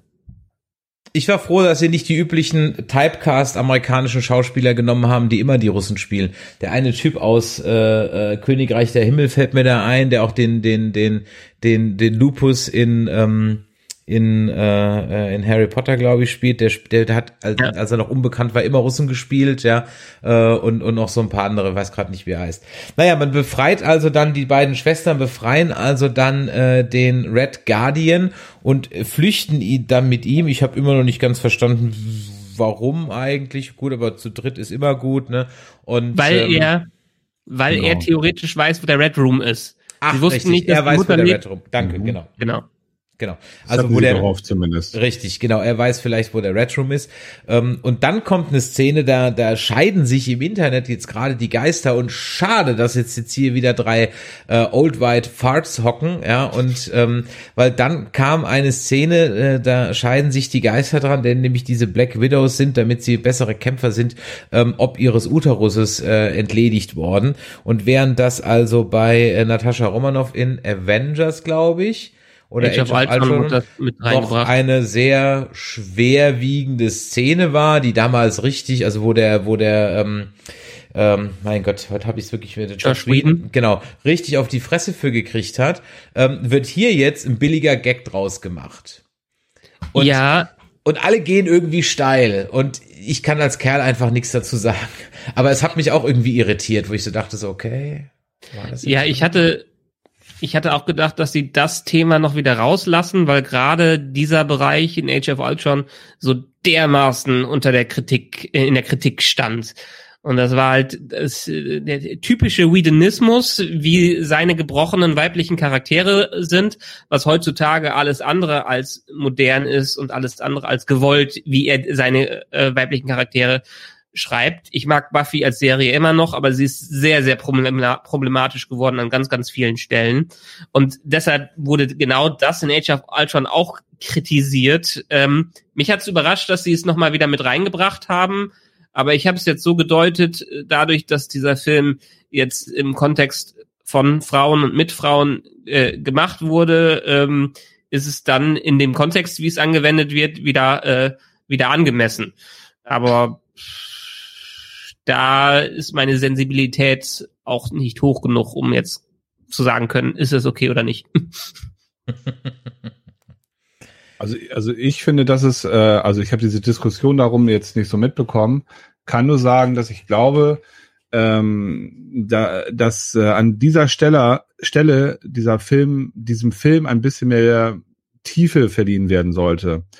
Weil das ist ja schon ein krasser Einschnitt, ne? Das muss man sich ja mal überlegen. Das ist also wirklich für Marvel und Popcorn-Kino echt äh, harter Tobak, ja. Und ich glaube, das sollte einfach nochmal verdeutlichen und unterstreichen, wie krass das eigentlich ist, was die ja äh, Black Widows da äh, durchlaufen haben gegen ihren Willen. Ja. Mhm. Ja. Dann landet man wie immer in Filmen, alles gut, ja, geht der Sprit aus, aber man ist schon in die richtige Richtung geflogen und nach wenigen äh, Aber wie cool der Sprit ausgegangen ist. Ja, das stimmt allerdings. Das stimmt allerdings. Das stimmt allerdings. Das stimmt. Das, das, ich sag ja, das ist der Marvel-Humor, das ist so dieses Timing, ja. Das, das passt einfach. Das ist wirklich so Slapstick-Timing. Auch im Schnitt, in der Postpro wird es richtig gut normal dann so, so getimed, ne? Und, ähm, dann kommen wir also zu Rachel Weisz, die äh, die Farm äh, hat und Schweine züchtet, die mich dann spontan an die ähm, bei irgendeinem Hannibal Lecter Film erinnert haben, wo ich dachte so, oh, wird da noch jemand den Schweinen zum Fraß vorgeworfen, aber es waren dann doch irgendwie andere. Und mit dem mit der unpraktischsten Waffe ever geht sie dann also ähm, äh, auf, auf, auf Suche nach äh, ihrer ja ehemaligen Familie, die aber sich ja gar keine Anstalten machen, irgendwie äh, getarnt da anzuschleichen. Und äh, jetzt, Michael, es hieß, man hätte Rachel Weisz de-aged. Aber In dem, im Rückblick. ah, im Rückblick nur, okay, Ja. wollte gerade sagen, Ja. ne? Ja. Nicht die ganze Zeit, ne? Wo, wobei ich sagen musste, das mit dem De-Aging ist ja immer mittlerweile so ein Problem. Da haben sie es gut gemacht, allerdings sagen, haben sie- gut, ja. haben sie es nicht so gemacht, wie Rachel Weisz wirklich aussah. Ich muss immer dran denken, weil das erste Mal, wo ich sie richtig miterlebt habe, in die Mumie. Und sie hat mittlerweile so eine optische Wandlung im Gegensatz zu den ersten Mumie-Filmen gemacht, dass das schon wirklich krass ist. Und äh, sie, für mich ist Frag die junge mal- Rachel Weisz halt immer die Rachel Weisz in der Mumie. ich meine, bezüglich optischer Wandlung, also ich meine, ähm, vielleicht solltest du an der Stelle auch mal äh, Brandon Fraser fragen nach seiner optischen Wandlung. Ne?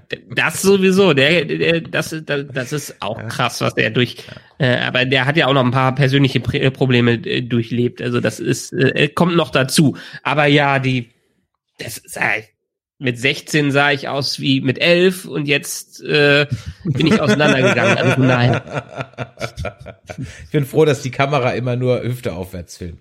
Ähm, so, also man ist dann bei, bei, bei Mutti äh, zu Hause und die Familie ist wieder vereint und man macht das, was Russen halt in Filmen immer machen. Übrigens auch im echten Leben habe ich mir sagen lassen. Nämlich man trinkt Wodka und redet über Probleme.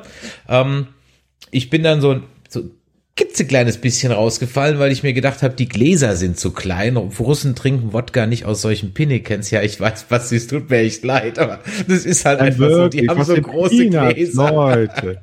Die haben so große Gläser. Kein Russe trinkt aus so. Das ist wie wenn du einem Bayern einen Weizen in 03 vorsetzt. Da fragt er dich auch, ob du noch einen Latten am Zaun hast. Ja, aber gut. Aber das Gute an russischen und polnischen Wodka ist, dass du, wenn du mit Russen oder Polen säufst, wirklich viel davon saufen kannst. Du bereust es am nächsten Tag ein bisschen, aber nicht so, als wenn du irgend so Gesöff hier aus dem Supermarkt trinkst. Äh, absolut. Äh, da, da bin ich bin ich vollkommen bei dir. Ich habe das zwar, also ich habe schon guten russischen Wodka getrunken, aber noch nicht mit Russen. Ich habe mal eine Fernsehreportage gesehen auf ZDF oder Arte irgendwo, wo so der der Moderator irgendwo in Sibirien in der Taiga, keine Ahnung wo war und halt bei so einem Bauern abends der war halt, der hat halt auch gedacht, der kriegt so zwei Pinchen und dann ist gut. Ja, nee. Der war ziemlich abgefüllt danach, war sehr lustig. Ja, und dann werden erstmal Probleme gewälzt. Und da bin ich ehrlich gesagt, da habe ich dann zum ersten Mal angefangen, auf die Uhr zu gucken. Okay, da bist du aber doch schon relativ weit gekommen. Das hätte ich jetzt schon viel früher erwartet. Ja, ähm, doch, nee, bei der Gesprächsszene an der Tankstelle, da habe ich vielleicht auch zum ersten Mal auf die Uhr geguckt. Aber so, das war so die, da ich gesagt, so, okay, ja, get on with the show. Irgendwie. Das war mir alles so ein Ticken zu, zu, zu, Emotional. Nee, zu lang einfach. Ich, ich, es war mir klar, worum es geht. Hier muss sich die Familie jetzt wieder finden und wir müssen mal alle Probleme wälzen. Aber dann haben sie es am Tisch geklärt. Aber nein, dann kriegen wir noch eine extra Szene zwischen dem Vater und der Jungen und dann nochmal zwischen der Mutter und ihr und dann fällt das Schwein noch um und dann noch. Go Ich- on with the show. Na gut, aber hier an dieser Stelle hast du ja zum Beispiel ein Aber bisschen. das war noch die schönste Redeszene von allen, muss ich ganz ehrlich sagen. Also du hast ja hier an dieser Stelle auf jeden Fall ein bisschen noch die Erklärung bekommen, äh, was äh, mit diesen Black Widows ja noch passiert durch diese Fernsteuerung. Das wurde ja äh, im, ähm, Schwein, als Beiwerk genau, Genau, ja. noch mit erklärt. Ja. Ähm, ich fand ehrlich gesagt, dass dieser Film für mich noch stärker war, eher in den Gesprächsszenen als in den Action-Szenen. Ich fand hier jetzt nichts unangebracht oder nichts sinnfrei, als die miteinander gesprochen haben. Deshalb äh, war für mich diese Szene auch ganz schön, weil er den, dass den Charakteren ein bisschen mehr Tiefe und ein bisschen mehr Menschlichkeit verliehen hat. Wir haben es sehr oft in Marvel-Filmen, dass es von Action-Szene zu Action-Szene geht und die, die tiefen Gespräche, die eher, eher selten sind. Hier war es für mich erfrischend oft, wie sie miteinander länger gesprochen haben. Und die Dialoge dementsprechend fand ich gut. Und das hat für mich auch das ausgemacht, warum jetzt äh, Black Widow, also Natascha Romanoff, von ihr mehr weiß und intensiver in ihrem Charakter drin bin als in allen anderen Filmen vorher, weil sie jetzt endlich mal Dialoge und Unterhaltungen bekommen hat, die für ihren Charakter Sinn machen und die nicht durch andere leben. Also ich fand an dieser Szene besonders toll ähm, diese Zerrissenheit im Grunde, besonders bei den Mädchen. Ähm, also es war ja so, das hat es, äh, hatte Chris ja vorhin schon erzählt, ähm, das ist ja eine fiktive, zusammengewürfelte Familie. Also der Vater ist nicht der Vater, die Mutter nicht die Mutter, die noch nicht mal verheiratet und die Kinder sind keine Schwestern. Also es ist alles durcheinander gewürfelt. Aber zumindestens für die Kleinste, so hat es den Anschein, war das halt Lebenswirklichkeit. Klar, wie soll das anders gewesen sein? Sie war zu dem Zeitpunkt vier Jahre, als die getrennt wurden. Ich glaube, drei Jahre waren die da zusammen. Ne? Das heißt, sie ist da reingeboren oder nicht reingeboren, aber sie war ein Jahr. Also das war ihre Realität. Das war ihr Vater, das war ihre Mutter, das war ihre Schwester. Und diese ja, die hatten halt auch unglaublich viel im Grunde noch aufzuarbeiten. Und ja, ja dieser Zwiespalt, gerade bei den Mädchen, auf der einen Seite fühle ich mich äh, zu meinen Eltern hingezogen. Auf der anderen Seite äh, lehne ich die ab für das, was sie getan haben. Das war richtig greifbar und dann auch, aber auch in dem äh, Gespräch zwischen Vater und Tochter, äh, das fand ich dann sehr gut und bei Natascha war es ja so, es hatte den Anschein, als hätte sie da vollkommen mit abgeschlossen und wäre da viel distanzierter und, und kälter, weil sie ja auch als Mädchen schon die Ältere war, die das ich, so habe ich jedenfalls gelesen, zu dem Zeitpunkt auch immer wusste. Trotzdem hat sich ja nachher herausgestellt, sie hat diese Zeit äh, ge geliebt und hat das genauso äh, ja gemocht und für sie war das auch ihre Realität und und Wahrheit und das also gerade diese Szene hat ja dem Film noch mal sehr viel Tiefe verliehen. Ja, ich bin grundsätzlich bei euch. Mir kommt gerade so ein Gedanke. Kann es sein, dass mir halt vielleicht einfach damit die Vaterfreuden verlustig gehen? Ähm, ja auf sowas einfach anders getriggert seid? meine ich jetzt völlig ironiefrei. Ich meine das wirklich ernst. Kann durchaus sein. Dass ihr auf sowas mehr anspringt als ich? Ja, also, also ich muss sagen, in den letzten drei Jahren äh, Vater sein, fast drei Jahren Vater sein, reagiere ich schon in der Tat wirklich anders auf, auf solche Themen als ich es vorher gehabt hat, weil es einfach eine andere Lebenssituation ist. Kann natürlich ein Faktor damit drin, äh, äh, als Faktor damit reinspielen. Dass für euch vielleicht einfach so der Familienaspekt irgendwie viel stärker betont war als für mich und ihr deswegen dem so. Ja, ganz spannender Punkt. Ja. Das kann durchaus möglich sein. Ich weiß noch, wie äh, ganz ganz kurzer ganz kurzer äh, Abknicker hier. Habt ihr mal äh, Tarzan das Musical gesehen? Also Jetzt so richtig als Musical. Ja, ja. Nee, nee. Ah, da äh, habe ich auch ganz am Anfang, also da, ich glaube, das ist äh, relativ früh, äh, war, war ich da im Musical, nachdem ich zum ersten Mal Vater geworden bin. Und da ist auch ganz am Anfang diese Trennungsszene, äh, wo der Sohn ja, also Tarzan, von seinen Eltern getrennt wird. Und äh, das war so schrecklich. Ich habe so Rotz und Wasser geheult. Und ich glaube, das hätte einen nicht so bewegt, wenn man, ja, ja, ne, diese, ja, diese ja, Position nicht hat. Von daher kann, kann ich das wirklich, äh, ja, ist ja. vielleicht eine. Bei, bei mir das Beispiel aus den letzten Jahren. Joko und Klaas dürfen ja ab und zu ihre 15 Minuten machen, wenn die ihre Show mhm. da gewinnen. Und die haben ja auch äh, ihre 15 Minuten über Moria gemacht. Ähm, das, das Flüchtlingslager, äh, wo dann auch wirklich die Kinder im Elend gezeigt worden sind. Und ich, ich, das Ding hat mich super getroffen. Ich war auch total fertig danach, als ich das äh, gesehen habe. Und ich glaube auch ganz fest daran, dass das definitiv damit zu tun hatte, dass ich äh, jetzt Vater bin und da relativ frisch äh, Vater war. Also das hat mich vor allen Dingen deswegen umgehauen. Mhm. Ja, ja, vielleicht, vielleicht seid ihr deswegen auch mit einem, weil ich meine, das muss man ja sagen. Es geht schon um Familie, das ist schon so das Thema in dem Ding. Ja? Äh, äh, Sie hat ja, sie hat ja ihre, einerseits hat sie ja in den anderen Helden ihre Familie gefunden, aber sie hatte ja vorher schon eine Familie, die, äh, die für sie nie eine echte Familie war. Und jetzt ist so dann noch die Bestätigung, okay, vielleicht war doch mehr da dran als nur dieses Schauspiel. Vielleicht war für mich auch mehr da dran als dieses Schau Schauspiel. Und das merke ich jetzt erst in dem Moment. Also muss diese Familie repariert werden, äh, wofür ich mir eine Ersatzfamilie suchte, aber eigentlich schon die richtige Familie hatte. Mhm. Ja, vielleicht. Naja, irgendwann hat auch der schönste Familienplausch ein Ende und äh, man wird dann doch äh, von den Häschern eingeholt und äh, betäubt, entführt und äh, zu Drax in die Moonraker-Basis gebracht. Naja, eigentlich hat ja die, die äh, erstmal so scheint es, die Mutter alle hintergangen. Und äh, als sie dann in den äh, zu Blofeld vorgelassen wird und keine Ahnung, wie der Typ wirklich heißt, wenn ich ne, nenne ich ihn einfach Blofeld oder Drax Draco. Blofeld, ja, Draco Blofeld, ja. Wie der heißt wirklich Draco? Ich meine, äh, ich meine, der hieß Draco, ja. Dracos Tochter, Dra Dragos Tochter, irgendwie so. Dracov, ja, Dracov. Gott, dann ist das ja noch wie Draco Malfoy, ist ja noch mehr drin, aber egal.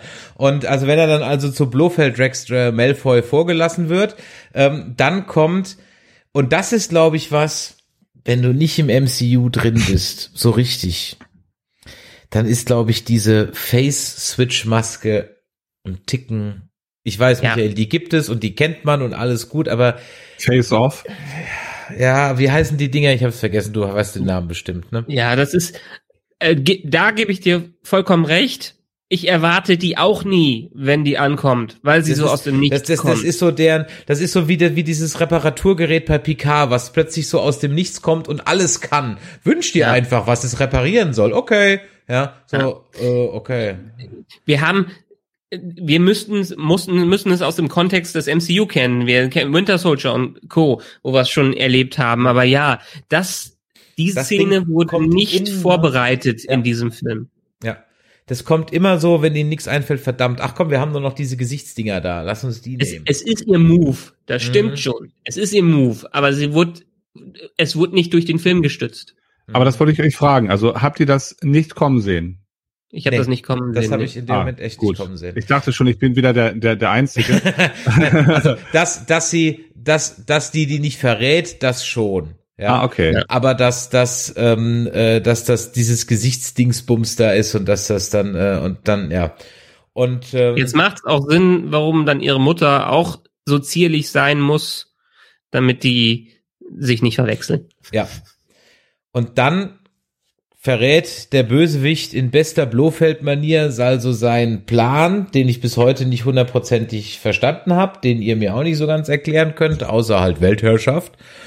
Ja, es ist halt dieses Black Weiß Widow das schon. Programm, die Infiltration, Superkiller Ja, ja, alles machen. gut, okay. okay. Hast du bei James Bond doch auch die ganze Zeit. Ja, aber dann wird's Genau. mir einfach, dann wird's mir netter erklärt irgendwie. Egal. Okay.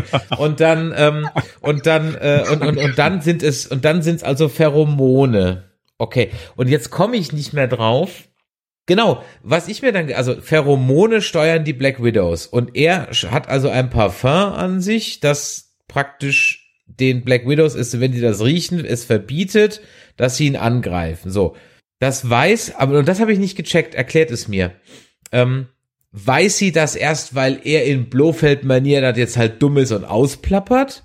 Oder wusste sie das schon vorher? durch ihre Mutter. Warum steckt sie sich da nicht einfach zwei Tampons in die Nase, anstatt sie sich zu brechen? Naja, Aber sie haben ja, hey. eine, sie haben ja in der Rückblickszene, haben sie das ja gezeigt, zumindestens wie äh, Rachel Weisz ihr das erklärt. Ich komme Ja, jetzt nicht okay. auf den Namen. Weißt du, weißt, du, weißt du, welches Video ich jetzt gerne einblenden würde, wenn ich so ein hipper YouTuber wäre, ähm, äh, was ich jetzt dann einblenden würde? Das von dem einen Typ, ähm, äh, von, von, von dem Schwarzen, der immer diese Lifehacks sich anguckt und dann einfach die normale Lösung dazu präsentiert und dann immer so, so, so ist er. Ja, Sie bricht sich die Nase und der Typ immer so, Ja, es, macht, es macht schon Sinn, es macht definitiv äh, Sinn, dass er ist sie, sie hätte vorher sich die Nase zupacken sollen oder irgendwas. Wenn sie es gewusst hätte, dann hätte sie nicht den extremen Schritt mit dem. Allerdings, wer weiß, sie hätte durchsucht werden können und dann hätte sie ihr die äh, Nasenfumsel rausgeholt ja werden gut, können. riecht man denn nicht, wenn man die Nase gebrochen hat? Ich habe noch nie die Nase gebrochen, keine Ahnung. Nee, sie hat ja nur, sie hat ja dadurch, dass sie die Nase gebrochen hat, irgendwie die Nervenbahnen unterbrochen. So das abgeknickt. Das war die Argumentation Hm. äh, dahinter. Die Nervenbahnen sind äh, zerstört. Oder umgeleitet, keine Ahnung. Okay, ja. Und so hohl das war, war es war's ein, war's ein cooler Move. Also Das fand's stimmt, cool. das stimmt, das stimmt, das stimmt, das stimmt, weil ich so gedacht habe, so okay, da kommt jetzt irgendwas mit der Nase. Ich bin aber, Mhm. ich habe halt gedacht, sie hat dann da so, ähm, Naja, es, in der es wäre es, es, es wär weitaus weniger spektakulär gewesen, wenn sie gesagt hätte, hahaha, ich habe dich durchschaut. Hier, guck dir meine Tampons an. Pum. genau, das wäre, das wäre halt, also James Bond hätte halt was in der Nase von Q gehabt. So, Q hätte ihm was in die Nase gesteckt. James Bond hätte sich nicht die Nase gebrochen, nicht die Nase gebrochen.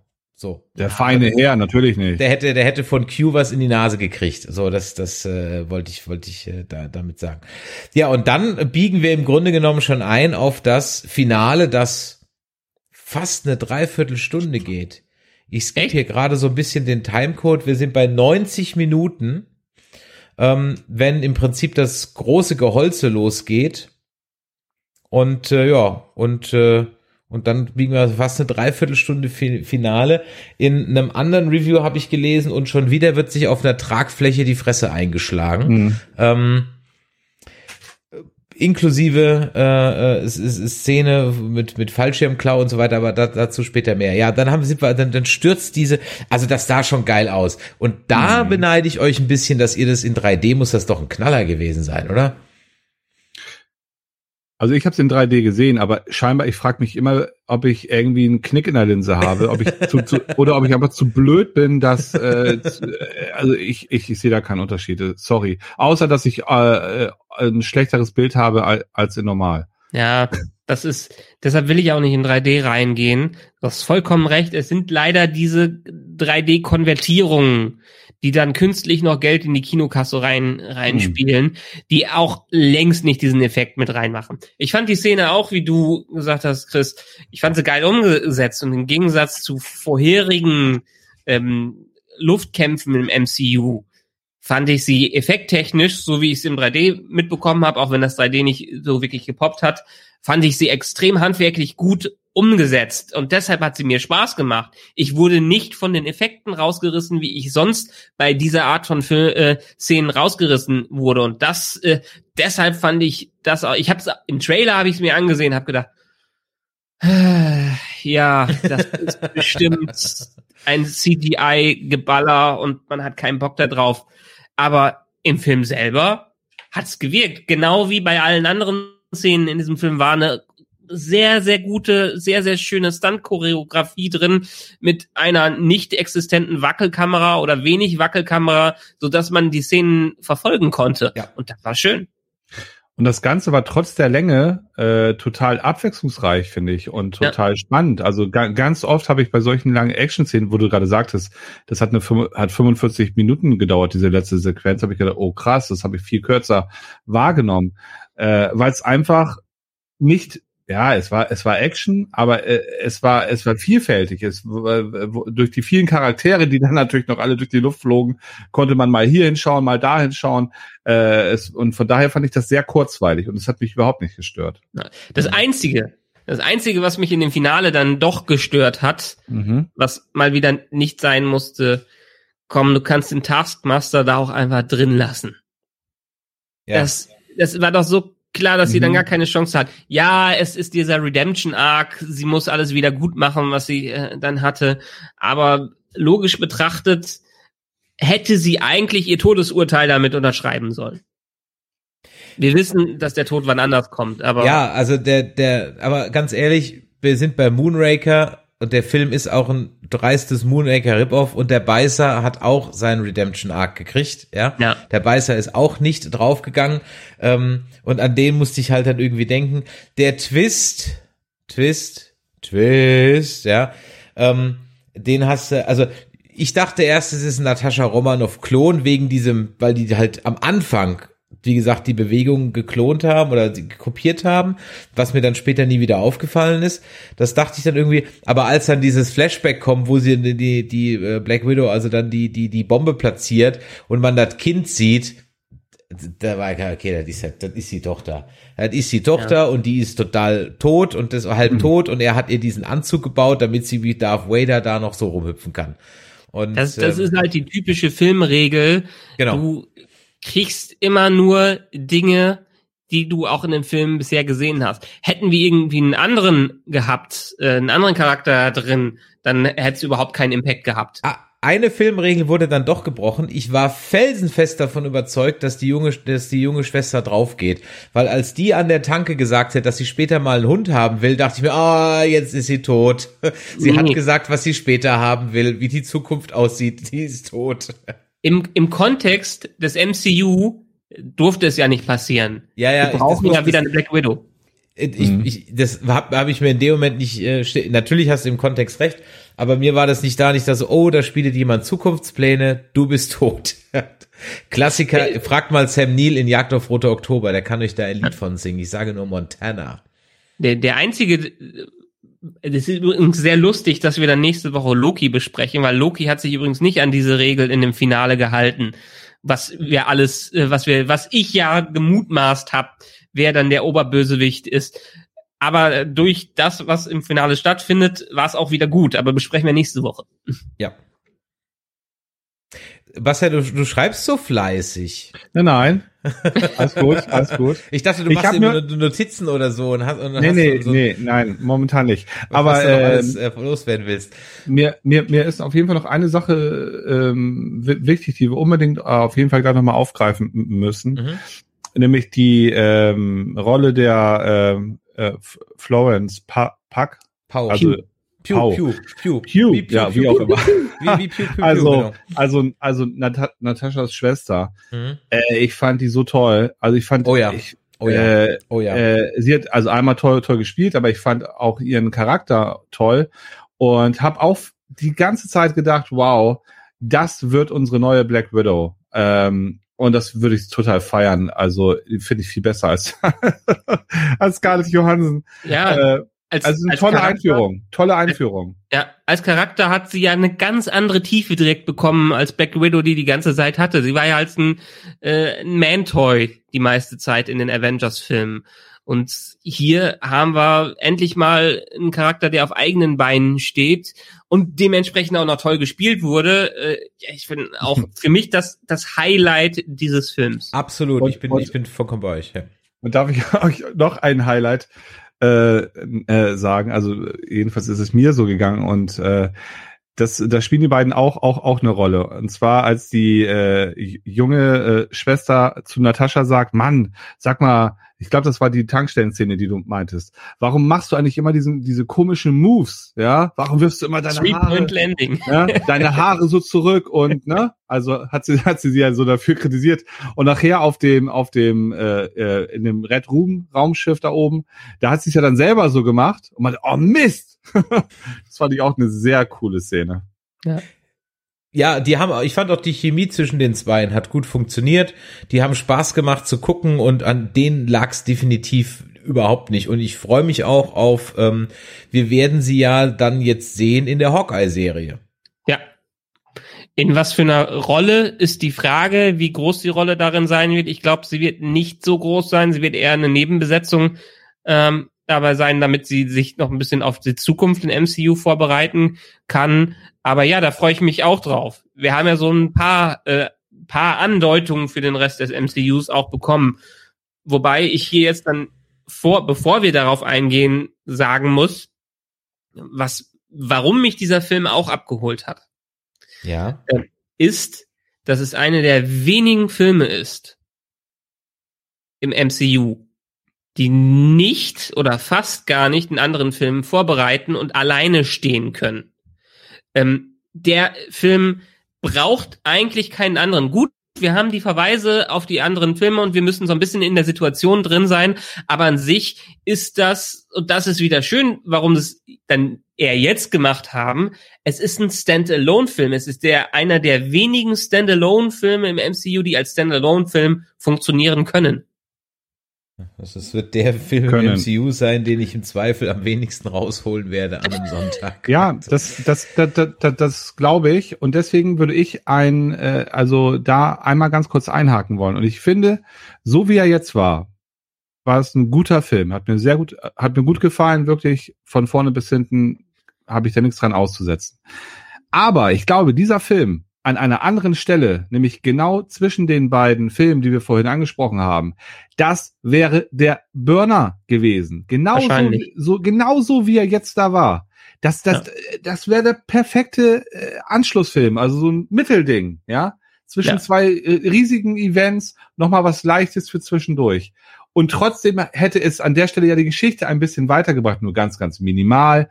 Aber Natascha erfährt, in, in dieser, das hatten wir auch noch nicht erwähnt, sie äh, erfährt ja innerhalb die, die oder durch ihre eigene Reise, dass sie ihre äh, Ursprungsfamilie wieder zusammengeführt hat. Und was ist dann der Gedanke am Ende? Ja, vielleicht schaffe ich es ja auch jetzt wieder die Avengers zusammenzuführen. Genau. Ja, also, so geht's ja aus dem Film heraus. Und ja. das wäre doch sehr geile Cliffhanger gewesen. Ja, das wäre das wäre wunderbar gewesen. Ja. Das hätte sehr gut dazu gepasst. Ja, Wir wären schade. noch mehr investiert gewesen in das, was bei Endgame passiert ist. Ähm, wir hätten nicht äh, Black Widow als puren Nebencharakter betrachtet, ja. der dann draufgehen musste, sondern sie wäre ein Hauptcharakter gewesen, ja. äh, die es wert gewesen wäre zu opfern am Ende. Naja, und die man auch viel mehr betrauert hätte, verstehst ja. du? So war es ja, pff, ja. Mhm. Ja, am Ende äh, sind alle tot. Naja, fast. Äh, wir machen einen Zeitsprung und ähm, äh, haben dann noch eine Post-Credit-Scene, die halt die unspektakulärste Post-Credit-Scene aller Zeiten war, weil schlicht no. und ergreifend, weil schlicht und ergreifend halt der Gag schon in Winter Soldier und äh, Falcon und the Winter Soldier vorweggenommen wurde. Ich fand's geil.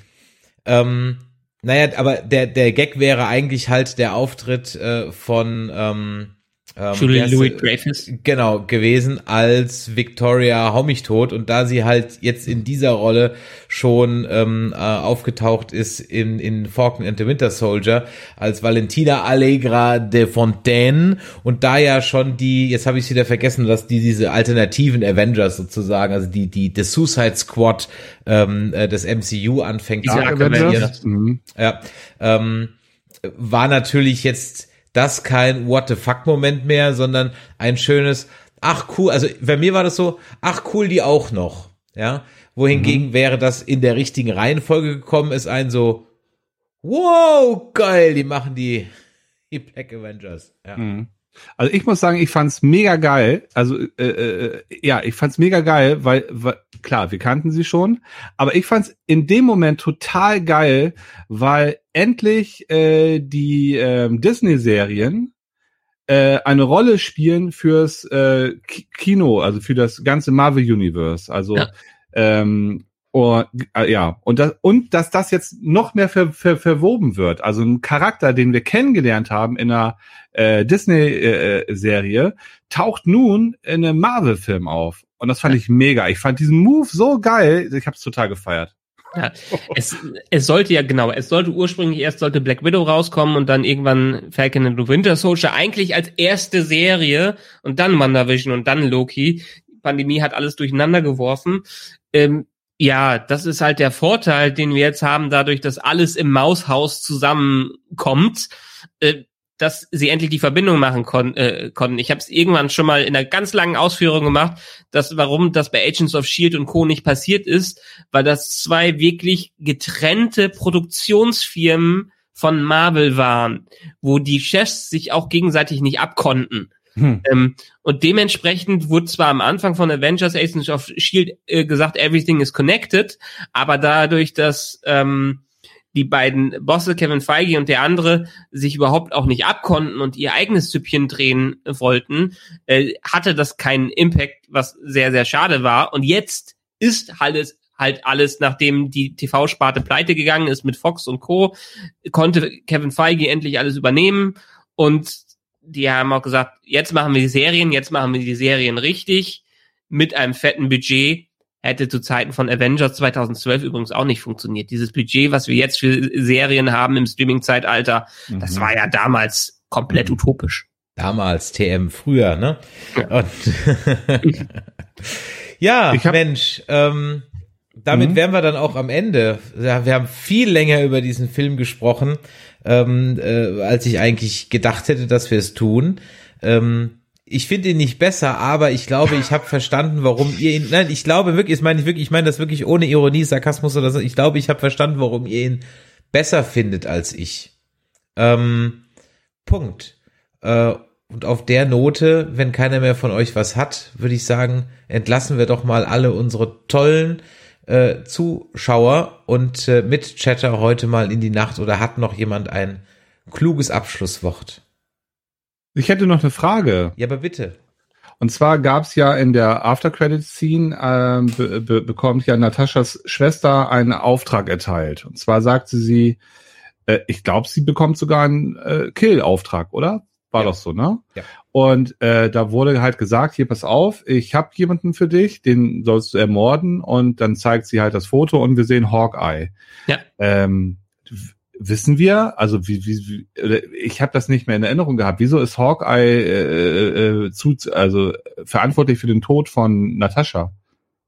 Wir haben doch in Endgame die Szene auf Volmir, wo die den Soulstorm haben wollen. Und die kämpfen darum, wer sich opfern darf für Mhm. den Soulstorm.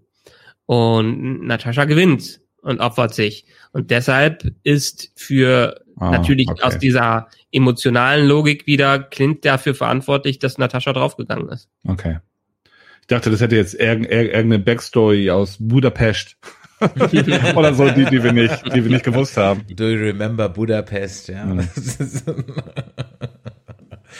Ja, Mensch, ihr zwei, vielen lieben Dank. Äh, Es war wirklich ein Fest für alle, die heute eingeschaltet haben und gedacht haben, es geht um Loki. Ich hoffe, wir haben euch äh, trotzdem gut äh, unterhalten, indem wir über einen anderen MCU-Film gesprochen haben.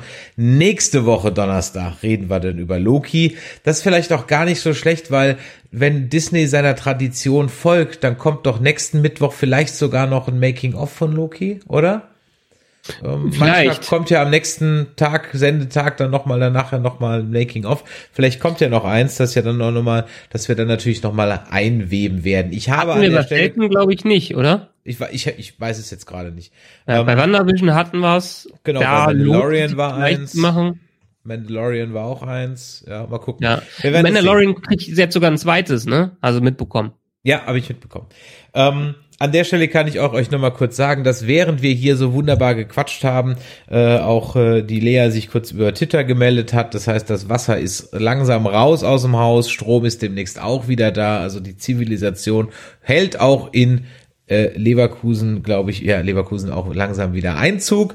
Ähm, und äh, ja, von daher, Leute, vielen Dank, dass ihr dabei wart. Wenn euch das heute hier gefallen hat, dann lasst doch mal ein Abo für diesen Kanal da oder schreibt uns natürlich eine E-Mail an info@nerdizismus.de. Der Michael hätte gerne endlich mal eine Sprachnachricht mit eurer Meinung zu äh, Black Widow. Die könnt ihr absetzen unter 01525 964 7709 oder natürlich eine WhatsApp und unser Discord-Channel freut sich auch über Besucher.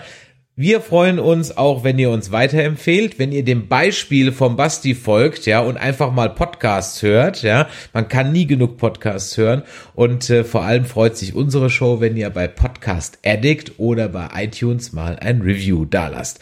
In diesem Sinne, nächsten Donnerstag, 21 Uhr, sind wir wieder hier, dann wieder in der Besetzung äh, Michael, Lea und ich und dann werden wir über das Finale von Loki reden und da werden wir eine Menge zu reden haben, glaube ich, weil das war äh, alle nicken, ja. Jeder saß gestern vom Fernsehen und er hat sich gedacht so, wow.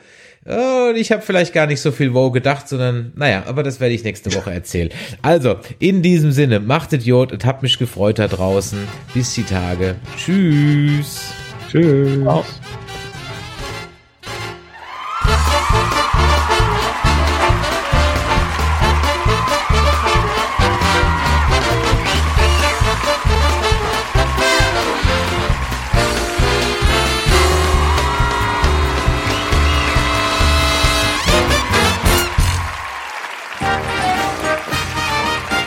Eine Produktion des Podcast Imperiums.